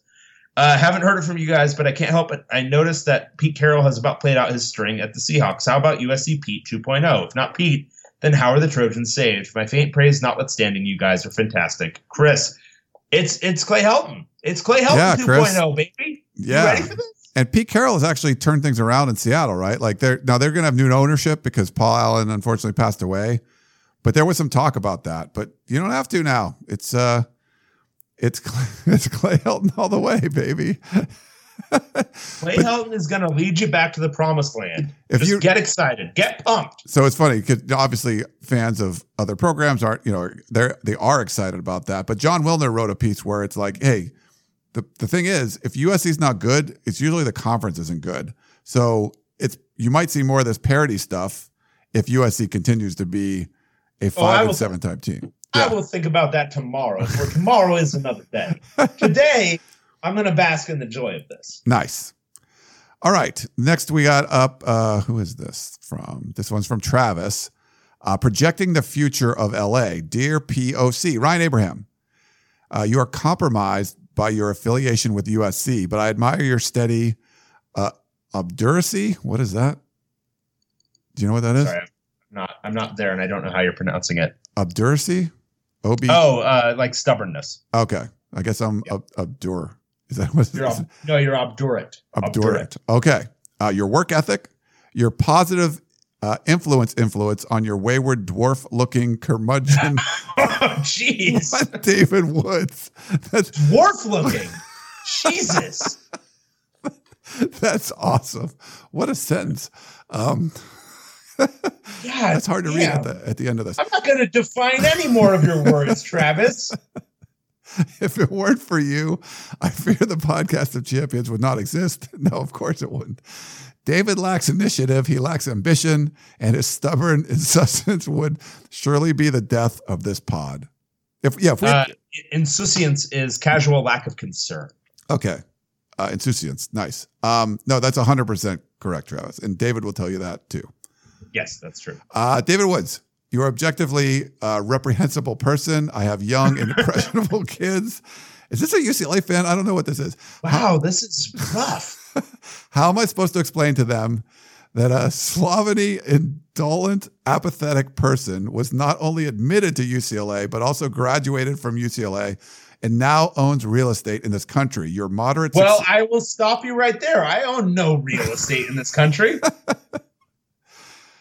okay, so now, some, some non-extradition countries maybe, but not this but one. not here, not in the great state of Georgia. Uh, your moderate success will compel me to explain socialism to them. Just kidding, Dave. Uh, fellow UCL alum and history major here. So, Jeez, man, he's he's rough on you. that was rough. Anyway, my questions, Ryan. I'm sorry. Dwarf looking. All these uh, 25 cent words and then dwarf looking just made it like it just had more. It was more impactful because it was surrounded by all these other thesaurus words. You know. It was well done. Well done. Do you think an outside, as an outside observer, that the Chip Kelly era at UCLA is heading in a positive direction, regardless of the Stanford outcome? Do you believe UCLA will be competing for a Pac-12 title by year three? Yeah, no, I definitely think it's it's headed in the right direction. Um, you know, three and nine is not great, but when you pretty much you know turn over your whole roster in college, uh, not that the whole thing, but they got a lot of young dudes. Uh, there was only three senior starters, I believe uh, on this team. And yes, they didn't beat Stanford, but I think you kind of saw, like David talked about, you saw this, whatever the offense is, it's not the blur, but you saw the scheme succeeding. And I feel like you get some more of the guys that he wants in there and people are buying in. You're going to have a lot more uh, success on that side of the ball. We'll see what happens on the defensive side. And with the way the Pac 12 is, I don't see any reason why Chip Kelly couldn't be competing for the Pac 12 title by year three. Um, you know, we don't know who's going to emerge, who's going to fall, but, you know, it's open for the taking this year in the Pac 12 South. And it's not like you're seeing anything that we would feel that's going to be completely different. I mean, maybe Kevin Sumlin builds a powerhouse or, or Herm or, or, you know, Utah, we see him win a couple in a Or, row or, or, or the great Clay Helton. or or USC. I didn't even mention US. Is that bad that I didn't even mention them? But um, yeah, I think UCLA can compete by year three. Yeah. And then what's number two? Oh, I'm sorry, Dave. Uh, I became a UCLA fan during the Cade McNown years. Since Cade, we've had Toledo, Dorrell, uh, Neuheisel, Mora, and now Chip. I'm not sure how long you've been a fan slash alum, but in comparison to past coaching tenures after their first year, how would you compare your optimism uh, for Chip? Uh, regardless, thanks. Cheers from Travis. Well, I, I can't speak to Toledo. I don't have clear memories of his first year. I wasn't that big into it at that time. But um, Dorrell, um, I was not optimistic after year one. Um, I thought there were just too many mistakes. It looked like it was going to be a very long term project at that point. He looked so new to the job.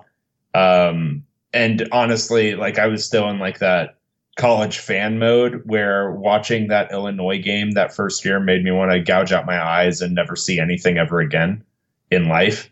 Uh, it was a game for all the listeners who don't remember or maybe have blocked it out. UCLA won six to three over uh, Illinois um, in one of the worst played football games I've ever seen in my life.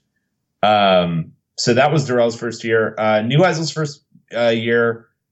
I, I think people were. St- I was still holding out hope at that point. Um, I thought that he kind of um, he recruited well, and I bought the excuse that there just wasn't a whole lot of talent in the program because there wasn't. They were starting um, their own human turnover machine at quarterback and Kevin Craft, so it it made sense that they went four and eight. Um, I, I didn't like seeing the blowouts, the fifty nine nothing to uh, to BYU, but they you, you could at least talk yourself into that. Still, it wasn't until you know, deep into year two and then the start of year three where I started to go fully out on Neuheisel. Um, and then Mora, I would say Mora, I felt more optimistic than I do now. Um, if I'm putting on my like UCLA, wanting UCLA to do well stand like uh, hat, um, more I would have felt more optimistic. They looked really good at the end of 2012. I mean, that Baylor game aside, beat SC for the first time in a while um, put together a nine and three regular season. Um, so there was a lot of reason for optimism about the future. I think with Chip Kelly, you've got to squint a little bit more because it's they're starting from a much lower point. I mean, this is a worse record than they had even in New Neuheisel's first year. Um, but they the offense looks the part. Um, now at the end of the season, the offense does look like it can be a good offense as early as next year. Um, my reasons for skepticism still would be defen- defense, which um, I don't know if they're going to have the personnel even next year to run what is clearly their preferred defense, which is sort of a zone blitzing, pretty aggressive scheme. They just don't have any pass rushers, um, and I don't know. I don't know how I feel about the position coaching at linebacker. It seemed like the one unit that didn't show a ton of improvement this year. Um, so that'd be something I would look at. Um, but special teams, um, I've always, and I'm not going to be inconsistent on this, I've always pinned special teams on head coach. When special teams are bad, I say that's head coach inattention because I think that's what it is. It's got to be an area of focus. Um, I'm willing to give them a complete mulligan on this year because they were playing a bunch of walk-ons and, and freshmen because they had no depth at the end of the year. But special teams needs to improve a ton next year. Um, they gave up way, way too much. You could pin almost two entire blowout losses on special teams, and that just can't happen. Um, but there's there look, Chip Kelly can run an offense. That's obvious. They turned a bunch of spare parts into a pretty good offense by the end of the year. I think with a full year of guys developing in the system, um, you know, finding better fits for what they want to do, the offense is going to be good next year, and that'll be um, that's enough reason for optimism. So I guess in the long rambling response, I would put it ahead of New Neuheisel and Dorrell and behind Mora in terms of level of optimism after year one. Nice. All right. Well, thanks for that one, Travis. Appreciate it. All right. Uh, Justin is spam. Joshua, season over. Hey, Ryan and Dave, it's your loyal listener in Arkansas, Joshua. With another season full of parody, Larry Scott must be thrilled. Where do you think teams go from here? Looks like Stanford, Colorado, and Arizona are on their way down, and Oregon, UCLA, and weirdly Oregon State, hmm, no, might be on their way up in the parody scape. What do you think, David? Does Clay Helton need a contract extension? Obviously. I'm weirdly excited to see where the momentum of the season goes into next year. Washington may be one recruiting class and a quarterback away from going back to the playoff, and the Arizona schools may burn to the ground. As fun as the season was, the offseason could be filled with as much drama.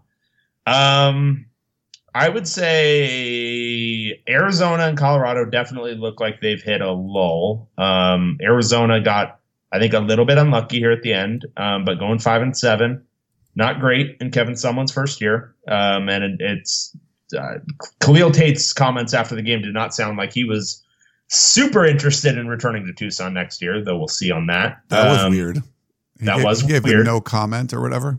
But we've talked. I mean, I, I think I mentioned this, but I'd heard earlier in the year that he did not mesh perfectly well with Noel Mazzone, uh, the offensive coordinator there, Yeah. and I don't know that he's a perfect fit for that. So maybe that's playing into it. I don't know, but that might send them into full rebuild. Um, Stanford, uh, I'm in kind of wait and see. I mean, we talked about it a little bit last week, but um, I would say I, I don't know that any of Oregon, UCLA, and Oregon State are clearly on their way up.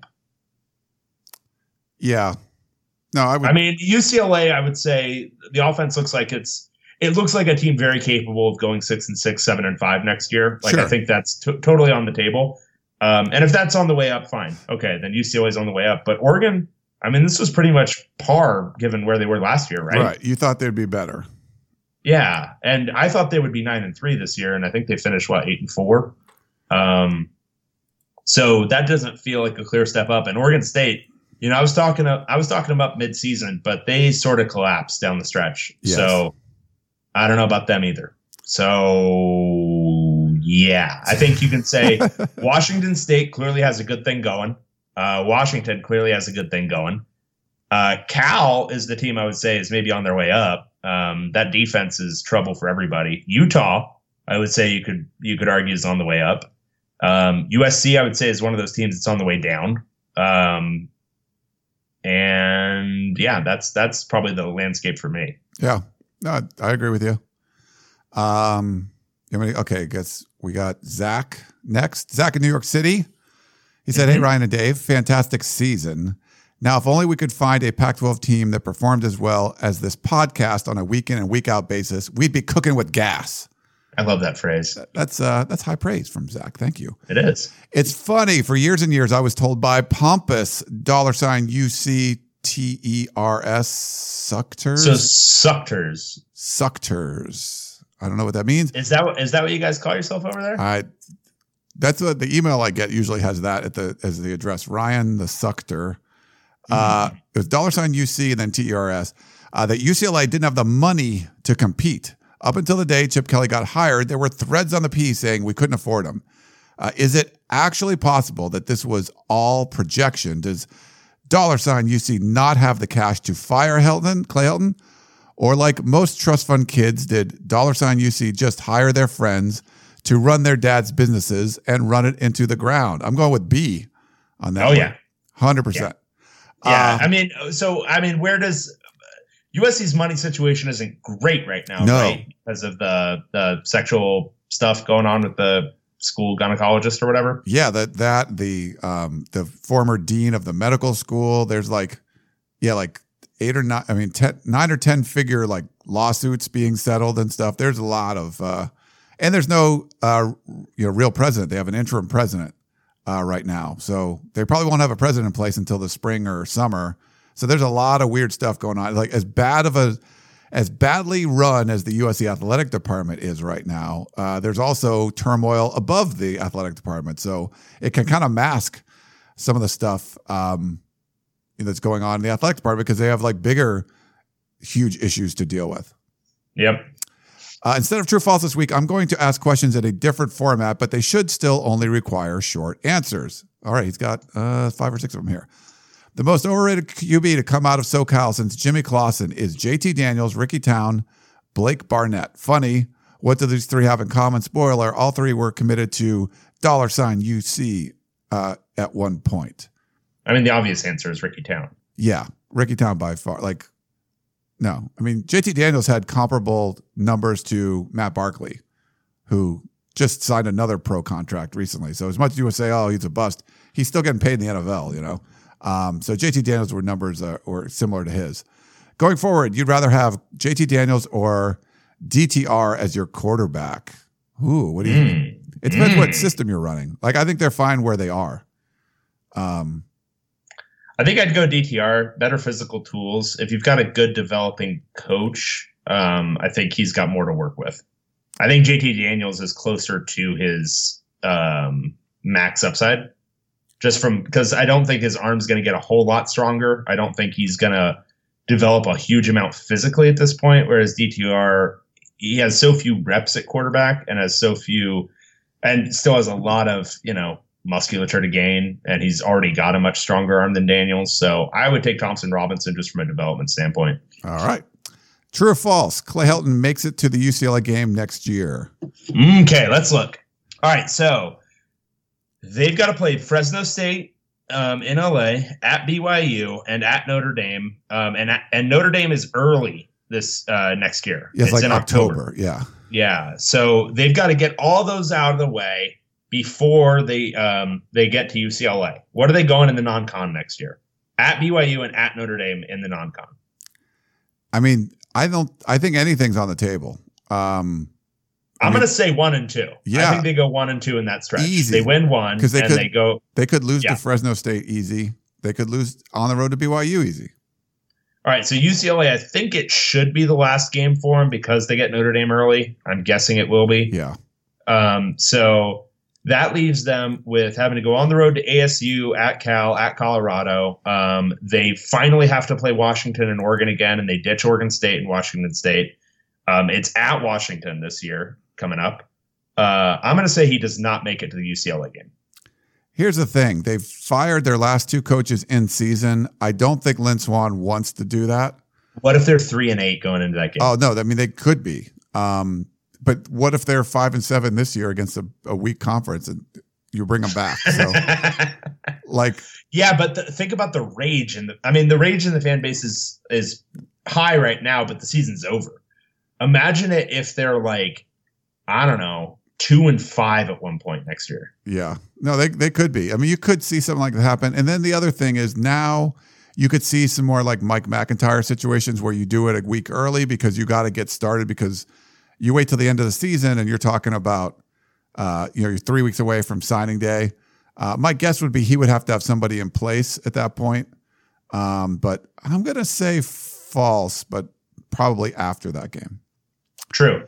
Uh, um, I'm sorry. no, go ahead. Uh, what's the over under on games Helton can lose without getting fired midseason next year? My, my gut's telling me he's not going to get fired midseason, but they could, you know, lose six, seven, eight games by then. You know, who knows? It, so, what's the number? Like, what's the record have to be after, say, that Notre Dame game, whatever that'll be, like after seven games? What does the record have to be for him to get canned right then? 0 and 7? So say 1 they and get- So if it's like two and five and you get beat badly by Notre Dame, then I could see it potentially happening. It's, but only if you make a big hire for one of your coordinators that you could replace him with. Um, but it just doesn't let you know if Swann's going to be all in on him now. It's hard to picture he wouldn't like last through the next season, you know. But um, I don't know. Yeah, but if it's like two and five or something, there'd be so much outrage. I, maybe they just would have to. I think they would. But you thought they'd have to this time. I mean, they, ugh, it's bad, but whatever. Uh, let's see. And then Mike Leach officially has a Mora Stanford level uh, UW problem. What is that? So, more more unable to beat Stanford and oh, okay. um, I was like, false. False only because Mike Leach's problem with UW is much much worse. I mean, they're they're getting they're getting blown every year. Like Yeah. Stanford beat UCLA a bunch, but one year they had it like they UCLA had the lead with 30 seconds to go. They nearly beat them in a Pac-12 championship game. Like they they were more competitive games, even with a lot of blowouts in there than Leach has had against Washington.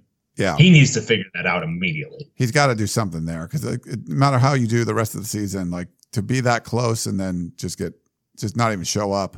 not even competitive. Like that's the thing. They weren't. I mean, okay, and I'm sure Washington State fans are probably screaming right now. It was 20 to 15, but It like, was. they weren't. They weren't moving the ball at all. No, Like, it was wasn't. awful. It wasn't good. What? Uh, well, Mora. So so Mora never beat Stanford, right? Uh, no, no, no, no. Okay. UCLA hasn't beaten Stanford since 2008. Okay, so it's like ten or eleven in a row. 10, Okay. yeah, 10 straight. I 10 think. straight. Okay. And they said if you look into future questions, so these are like questions he wants to ask later, or no? Okay. The future is bright for which brightest for which team? Mm, Future so bright. Wash, Washington, right? I would say Washington, but you, yeah, I think Utah's got a bright future too.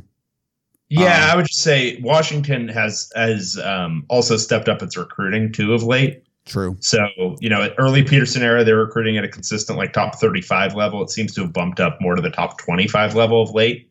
So I would say Washington, the future is bright for Wa- the teams where it's bright are Washington. I think Washington State too. As long as they have Leach, they're going to win nine games a year. Yeah.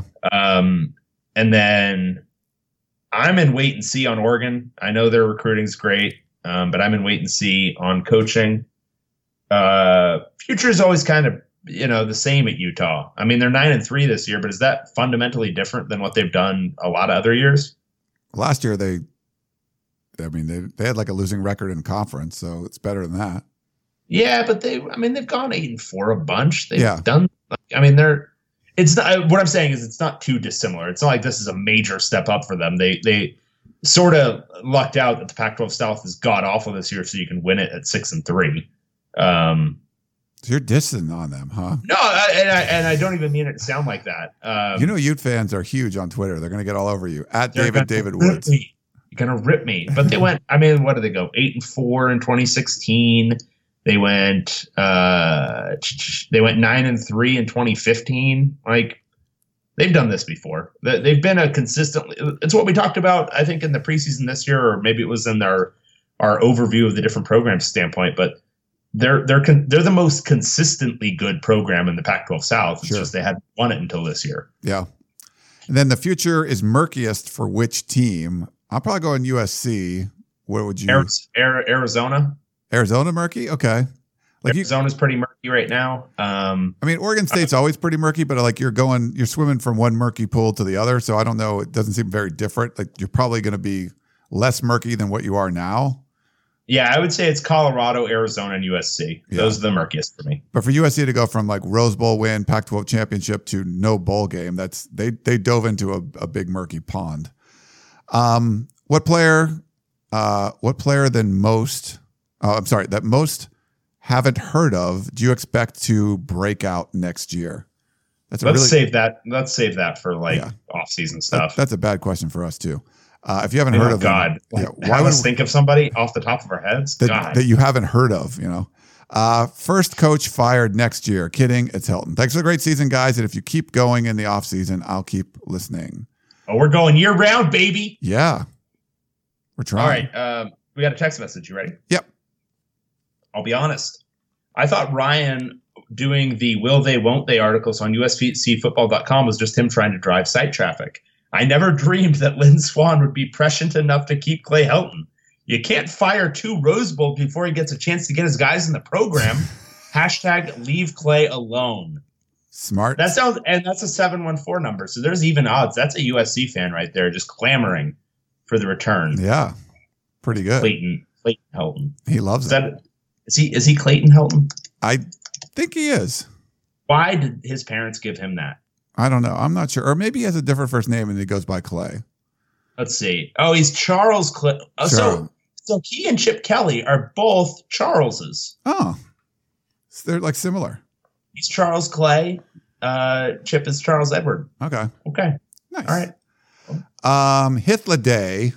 Uh, let's see. This is where's this from? Don't read the first one because it's about Oregon State when he was trying to get us to do his preview for him. Read the second one. What's the sec? Uh, let me see. Where is it? It's I'll read it. I'll read it. I'm Okay. okay. Rodents or the usual guys. Um, so he asked one question about Oregon State. It was, you know, uh, they were playing Oregon State. I'm, I'm not going to answer it because I don't want to talk about Oregon State anymore. They've disappointed me this year. Uh, but he says also a request for future shows when discussing Oregon's midseason statistical performance compared to other teams in the league. Please try to remember that they're the only team in the Pac 12 that doesn't get their beaver bump until the end of the year.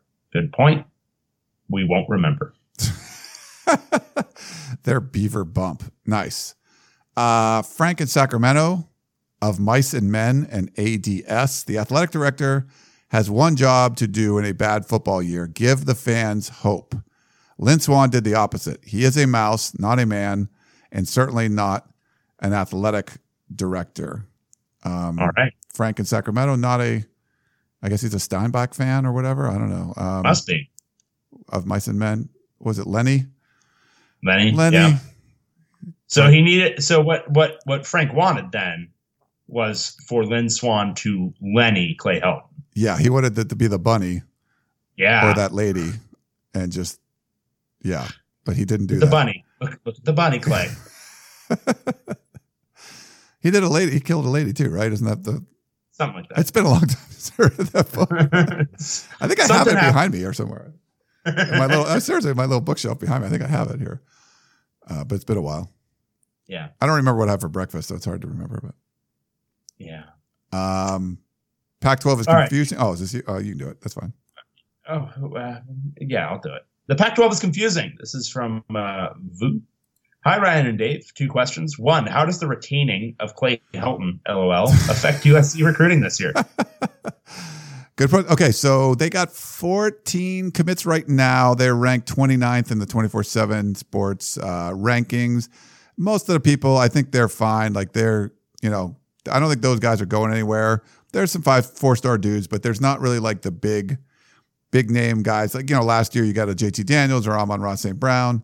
Uh, they don't really have uh, guys like that in this class uh, yet. Uh, they'll try to get like a Chris Steele to come back, uh, some bigger names. The problem is that they've really closed well the last two years, but they had a Rose Bowl win or they had the Pac 12 championship to sort of rely on. They don't have that this year. So I'm, I kind of think they're not going to have uh, as near of a, you know, maybe, maybe top 10, but maybe it's only like a top 15, which is pretty bad for USC, to be honest. Um, so I kind of think it's going to not be as good. They might close with some plan B and plan C guys as opposed to a lot of the plan A guys they've closed with the last couple of years. All right. Okay. And then Utah looks like it hasn't skipped a beat, even with their new starting QB and running back. Are they the same team, possibly better team now than they were when they faced Washington at the beginning of the year? Love the podcast. Thanks for your efforts. Go dogs. Yeah, we talked about that a little bit. Yes, um, they're they're a better team. Um, they figured some stuff out offensively. They're going to go much more run heavy in this one. They have an identity now, which they didn't have then. Um, so I would expect them to be a more complete offensive team than than you may have seen in Week Three. I agree with you, but I feel like if they still had Moss and Huntley, they would they would have they would be even better. Uh, they're better offensively, scheme wise, and everything. Just seem to get it, but I don't think it's because of putting in new personnel or anything. I think it's I, I think they've it's working, which is great. But if you had Huntley and Moss in there too, I think it would be they'd be Yeah, yeah. Oh yeah, for sure. And uh, that's probably the limiting thing that's preventing me from because when we were talking, what is it was three or four weeks ago, we were saying Utah looks like the best team in the Pac-12 right now. right. Um, They, if they had that clunker against ASU, and then th those guys get hurt, and then it was just like you figured they're going to spiral, but they didn't. yeah, so we'll see. Uh, Bernie, he says, David Ryan, who will win the Pac 12 championship first, Clay or Chip? Well, Clay has already won it, so Clay. I don't know what is that. I mean, from now? Is that From what, now, like Clay won it last year, so I don't know. Yeah. So I mean, that answer is already done. So I assume he means from from now. okay. And the obvious answer there is Chip because Clay's only getting one more shot. Yeah, I don't think he's going to win it this year. Um, so I would go with Chip just because he's going to be around. Uh, no, I, I'm not expecting. I mean, Clay should have been gone now. So you know, maybe he does something that saves his job, but uh, he, that's an uphill climb for him. Uh, Dave, What, I- like catches like catches Lynn Swann burying a body in his backyard or something? maybe. Uh, Dave, after the game, uh, both Clay and Brian Kelly were asked what's next. Both replied they were going to recruit starting on Sunday. My question, Dave, is do you see Chip doing that? Yep, that's already started. They've uh, they were out on the road recruiting. I think immediately, basically Sunday morning. So that is done, and they are doing it. So we will see what the results are like if they can do anything close to what they did last year, um, recruiting essentially as if they're a new staff because they didn't spend a whole lot of time during the season Okay. doing a bunch of recruiting. So we'll see. So yeah, I mean, there's nothing else to do now. There's, the season's over, so you better be recruiting. Otherwise, what? Well, a lot of bowl practices, so you got to work. oh, right, right, right. That's, sorry. which should we do our USC UCLA bowl practice update next week, or what's? The, Yeah, I think. I mean, yeah, we should dole them out. We'll do. uh We'll do USC and UCLA next week, and then we'll do Arizona and Colorado the week after. perfect. We love it. Um, and finally, just an observation. I watched the USC Notre Dame game with my son, 24, and nephew, 25, who played college ball. Those Ne- are those are those are weird names for your son and nephew. Yes. Uh, he spelled 24 differently. No, just kidding. Um, he, he had to give us the ages, I guess, uh, who played college ball. Neither had seen USC play this year. I told them before the game started watch how SC plays really well in the first half and how poorly in the second. They were shaking their heads at the difference. My nephew said that is to do. Uh, that is to do coaching. I think it means to do with coaching. That is due to coaching. Just Oh, due to I'm sorry, due to coaching. That was way on the end of my screen. Uh, Yeah. Thanks from Bernie. Yeah, no, it's that's an issue, Bernie. Uh, but Yeah. Lin, Lynn Swann feels that it's not an issue. So All right. that's- They were Yeah, I- ferocious. yeah, All right. You ready for Mark? yeah.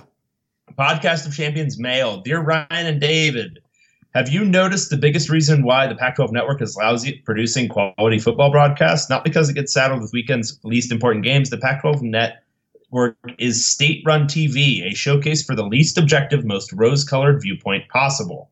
To watch a Pac 12 network game is to believe no player or coach makes any error. It feels like you rarely hear announcers point out mistakes that occur on or around the field of play, especially from the officials. Does the Pac 12's HR department enforce a strict don't insult your coworkers policy?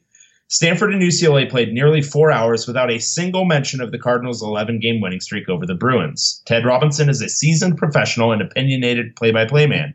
Pity the viewers who want to see him at his best because the network pairs him with professional shill Yogi Roth. Look, Yogi seems like a nice dude. I appreciate his X's and O's knowledge, but he refuses to say anything critical. Every other play is awesome or just great, and so on. He gloss- glosses over everything that isn't just classic. Yogi leaves Robinson a true pro, zero range of broadcasting motion. Worst of all, his unrealistic saccharine approach insults fans who are who understand mistakes and breakdowns are part of football. As my UCLA alum friend and fellow Conference of Champions listener pointed out, podcast of champions. Yeah. It's like the Simpsons episode where Homer becomes a food critic whose worst rating is seven thumbs up. In, hon- in honor of the network's internally sunny, eternally sunny disposition, I've devised the world's worst drinking game. Take a sip every time Yogi explains a player's mistake or says anything remotely critical. You'll end up stone cold sober. Sincerely, Mark. Hey, Mark and Sacramento. He's a contributor to the bootleg.com. So I, I didn't know this. This was uh, the Pac 12 network was state run television. I, so, David, you're you must be a big fan of that, right? Like that's that's more of your thing. no, I don't. I don't. I don't see uh, TV as a essential, as a necessity. I don't think you need to decommodify the actual um, sports. Um, so no, no, I would not be a supporter of state-run television. Um, you know, in this instance, in Uh, this instance, I've had some people complain. Like I, I like Yogi a lot. We've had some people complain to me about him and some of the other guys. Kirk Herbstreit uh, on the college game day came out in support of Clay Helton, and he was calling the game. So a lot of fans kind of got the feeling like, yeah, they just were talking to him, trying to rally some support.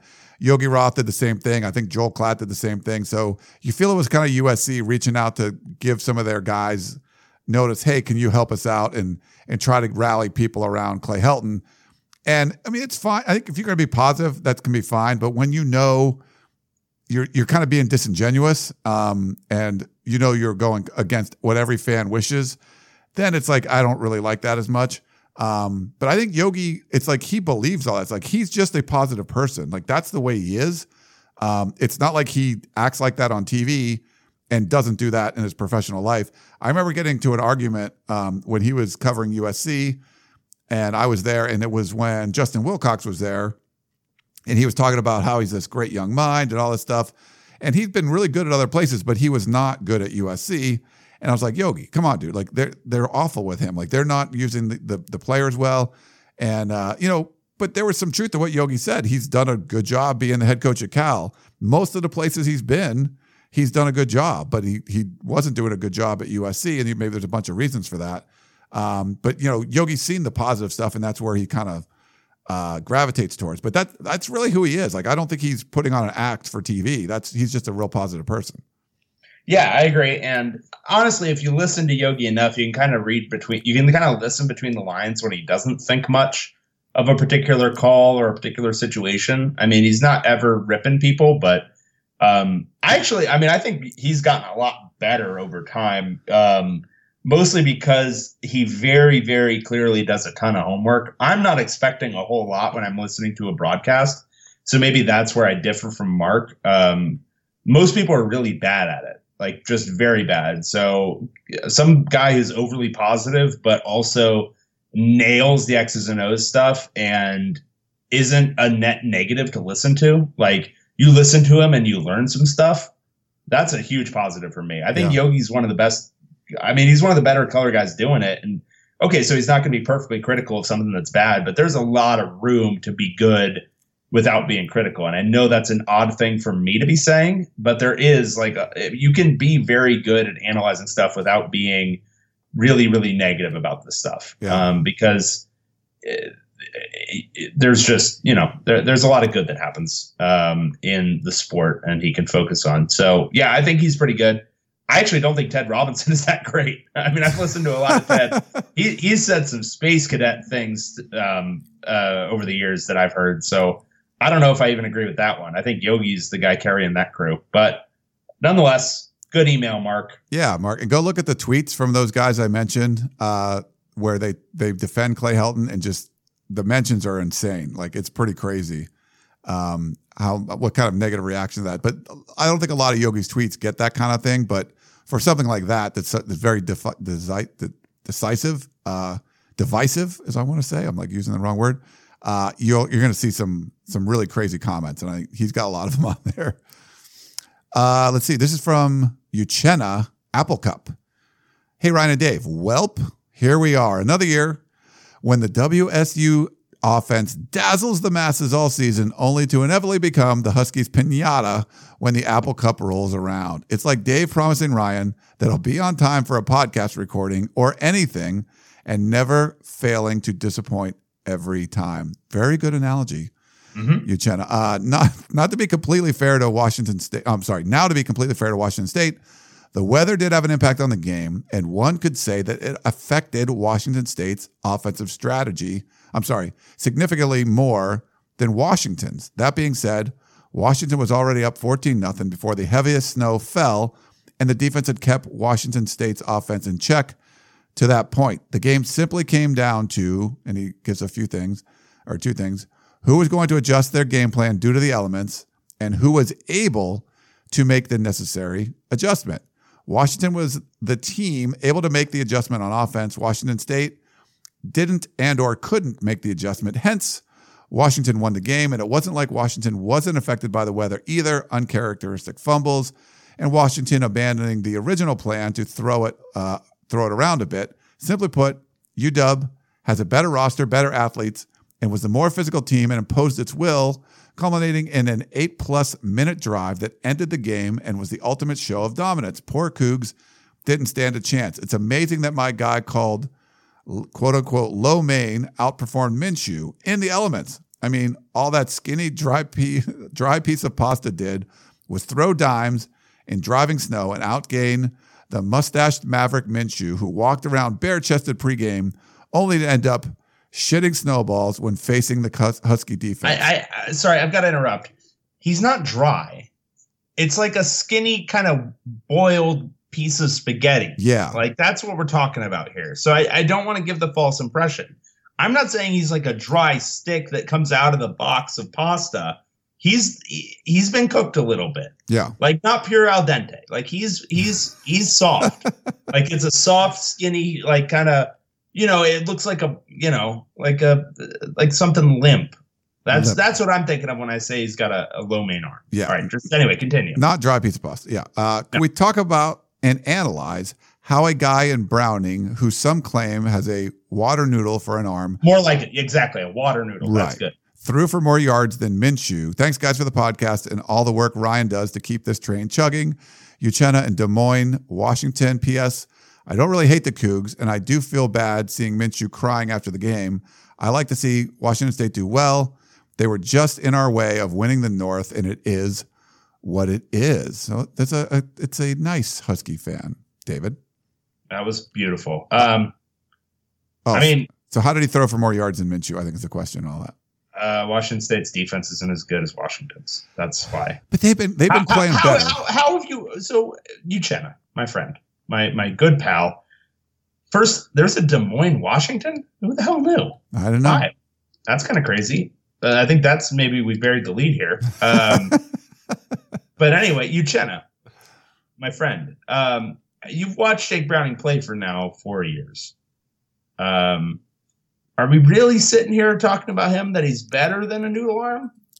I mean, I think on. he's going to work he out. Fumbled, his... He fumbled a bunch and, and, threw a pick in this win. Yeah, I mean, and he only threw the ball 14 times, right? Am I getting the stats it? wrong? It was something like that. Wow, I didn't realize that. Um, yeah, but you know he's going to work out hard this offseason for his senior year next year. Going to come back for Washington and play really well, David. I think. That's my favorite like non-joke in this in this podcast. So good. I think I did it last week too, but it's just it's fun. Beautiful. You just want to like you would catch that one Washington fan go, wait, what? What? No, just if they forgot for a second, like he's coming back. Um, all those all those records, but they don't. That was my favorite. Um, one of my favorite offseason jokes was when Myles Gaskin announced his return, and it came after Jake Browning announced his return, and I tweeted out, "Oh, now that Myles Gaskin has made his announcement, uh, Washington just needs Jake Browning to reconsider its decision, his decision, and he'll they'll, they'll be a playoff team next year." It was. um, it was good. all right. Uh, next up, I'll read this in the next one because it's short. Uh, I've been. This is a text message from a 209 number. Uh, again, we don't know who anybody is. Um, I've been seeing SEC volleyball games on Pac-12 Network. Either one of you guys know what this crap is about? Thanks and love the show. Hack. I'm assuming Hack is the name, unless they're calling us collectively. Maybe we're Hack. hacks. He shows a picture, like so. He sent it out there. It's like a speak for yourself. That looks like a. Doesn't look like Pac-12 Network. It looks like FS1. He's showing us. Oh, I think he's saying it's on the bottom. If you look at the different things that are coming up on the Pac-12 Network, Oh, Network, okay. women's college volleyball, but that's Florida and Kentucky. I think this is maybe showing just all sports or something. It might be this. And this also looks like so. I'm a cord cutter too, so I'm using like the Hulu interface, which I absolutely hate. It's really hard to tell, and they don't always get it right. So that might just be. I'm guessing the Pac-12 network's not showing Georgia versus or uh, Kentucky versus Florida in volleyball. That might just be a screw up on whatever service you're using. It's not. yeah, the, definitely. the guide's not as good as you know if you have cable or whatever like the the guy you know Directv. Those guides are like up to date for whatever reason. At least the ones that I've tried, there are issues with some of the what's coming up next and stuff. Yep. All right. Now I'll read from Wyatt. Um, Dave and Ryan. Okay, this is Apple Cup frustrations. Dave and Ryan, I come to you today as a bewildered and yet again disappointed Coug after seeing the same result in the Apple Cup for the last six years. Now, granted, this game wasn't as big of a blowout as the other ones have been, but that doesn't mean that it takes that it makes it any more frustrating as any less frustrating than the last three. I've gotten to the point where I just want to smack some sense into Leach and tell him to adjust his game plan so DC Jimmy Lake doesn't literally have to pull out and dust off his game plan year after year preparing for the air raid. That's probably the most frustrating thing when it comes down to this year's Apple Cup. Yet again, a chance at both the Pac 12 North and a chance to go to Pasadena are washed away by Leach's asinine thought process of not, I don't know, doing his job and adjusting to a really good Husky defense. With all this in mind, here is my question Has Leach surpassed David Shaw as the most stubborn coach in the conference, or is he too focused on thinking about what the best live mascot is in the country to think about how to score against UW? If he doesn't notice that something has to change here soon against the Huskies, the Apple Cup might stay in the hands of the Huskies till the end of time. Thanks for the podcast, guys, and keep up the good work.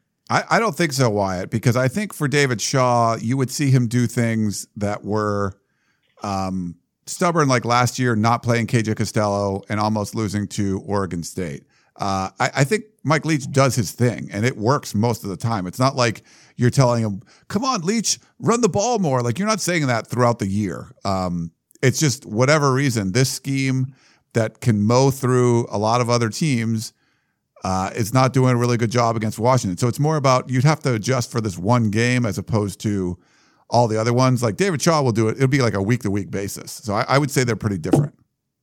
Yeah, I would agree. Um, I think uh, I, I, it's a question. It, so to a lesser extent, Noel Mazzone had this at UCLA, um, where he'd be pretty good in like eight, nine games a year, and then there were like two or three teams that just shut it down every single time they played. I think Stanford was one, but there were just a couple of teams every year that could just shut that thing down. Utah did a good job every single year.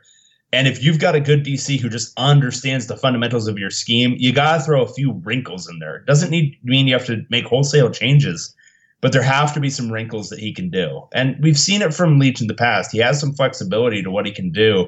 They spent a lot of last year running the ball, you know? Um, so, or maybe that was two years ago. Whatever it was, they spent one part of a year for like six games running the ball like half the time. It was weird.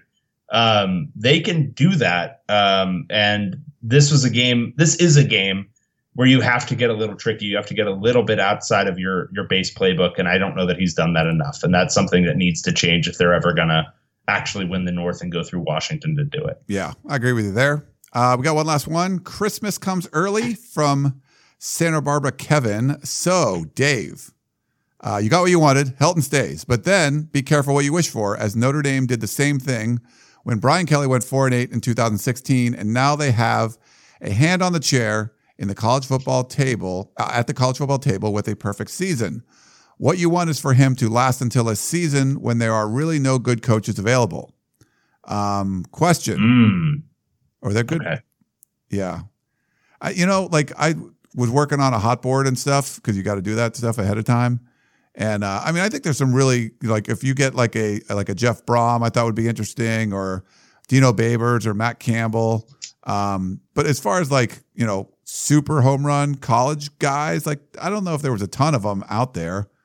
No, Uh, definitely not. probably this is not. not a year, not a year full of great coaches. So maybe Lynn Swann's just super smart and not. That's all it is. Yeah, maybe you're just being a dick. Yeah, I am such a dick, like bashing on my childhood idol. Well, Uh, especially because Clay Helton. I mean, as I talked about earlier, he's gonna go. He's gonna go twelve and zero next year and win a national championship. What I, we have to save that because, like, what if they do? And they're just like, "Oh man, David, that'd be." Uh, you predicted it. You would have called it. Yeah. Um, I- I'm not banking on that though. Question: Is the universe where Morris stayed? I'm sorry, in the universe where Morris stayed, did UCLA beat SC and put up more points against Stanford than any of their opponents? These opponents included Notre Dame, Utah, Washington State, and Washington. No, They did not. I said at the mid part of the year that I thought they would have won more games to that point, but I don't think they would have beaten USC, and I don't think they would have scored as much against Stanford. Okay. And then other questions. Why is there such a thing as cover zero? Did UCLA score when SC tried to cover zero? Uh, was the def- defensive coordinator not watching when that happened? Uh, as in how easy it is to go uh, a yard against it. Santa Barbara. Kevin. Well, go yard. He means like go. Oh, go big. yard. Sorry Yeah, yeah, that. not one yard, but go full yard.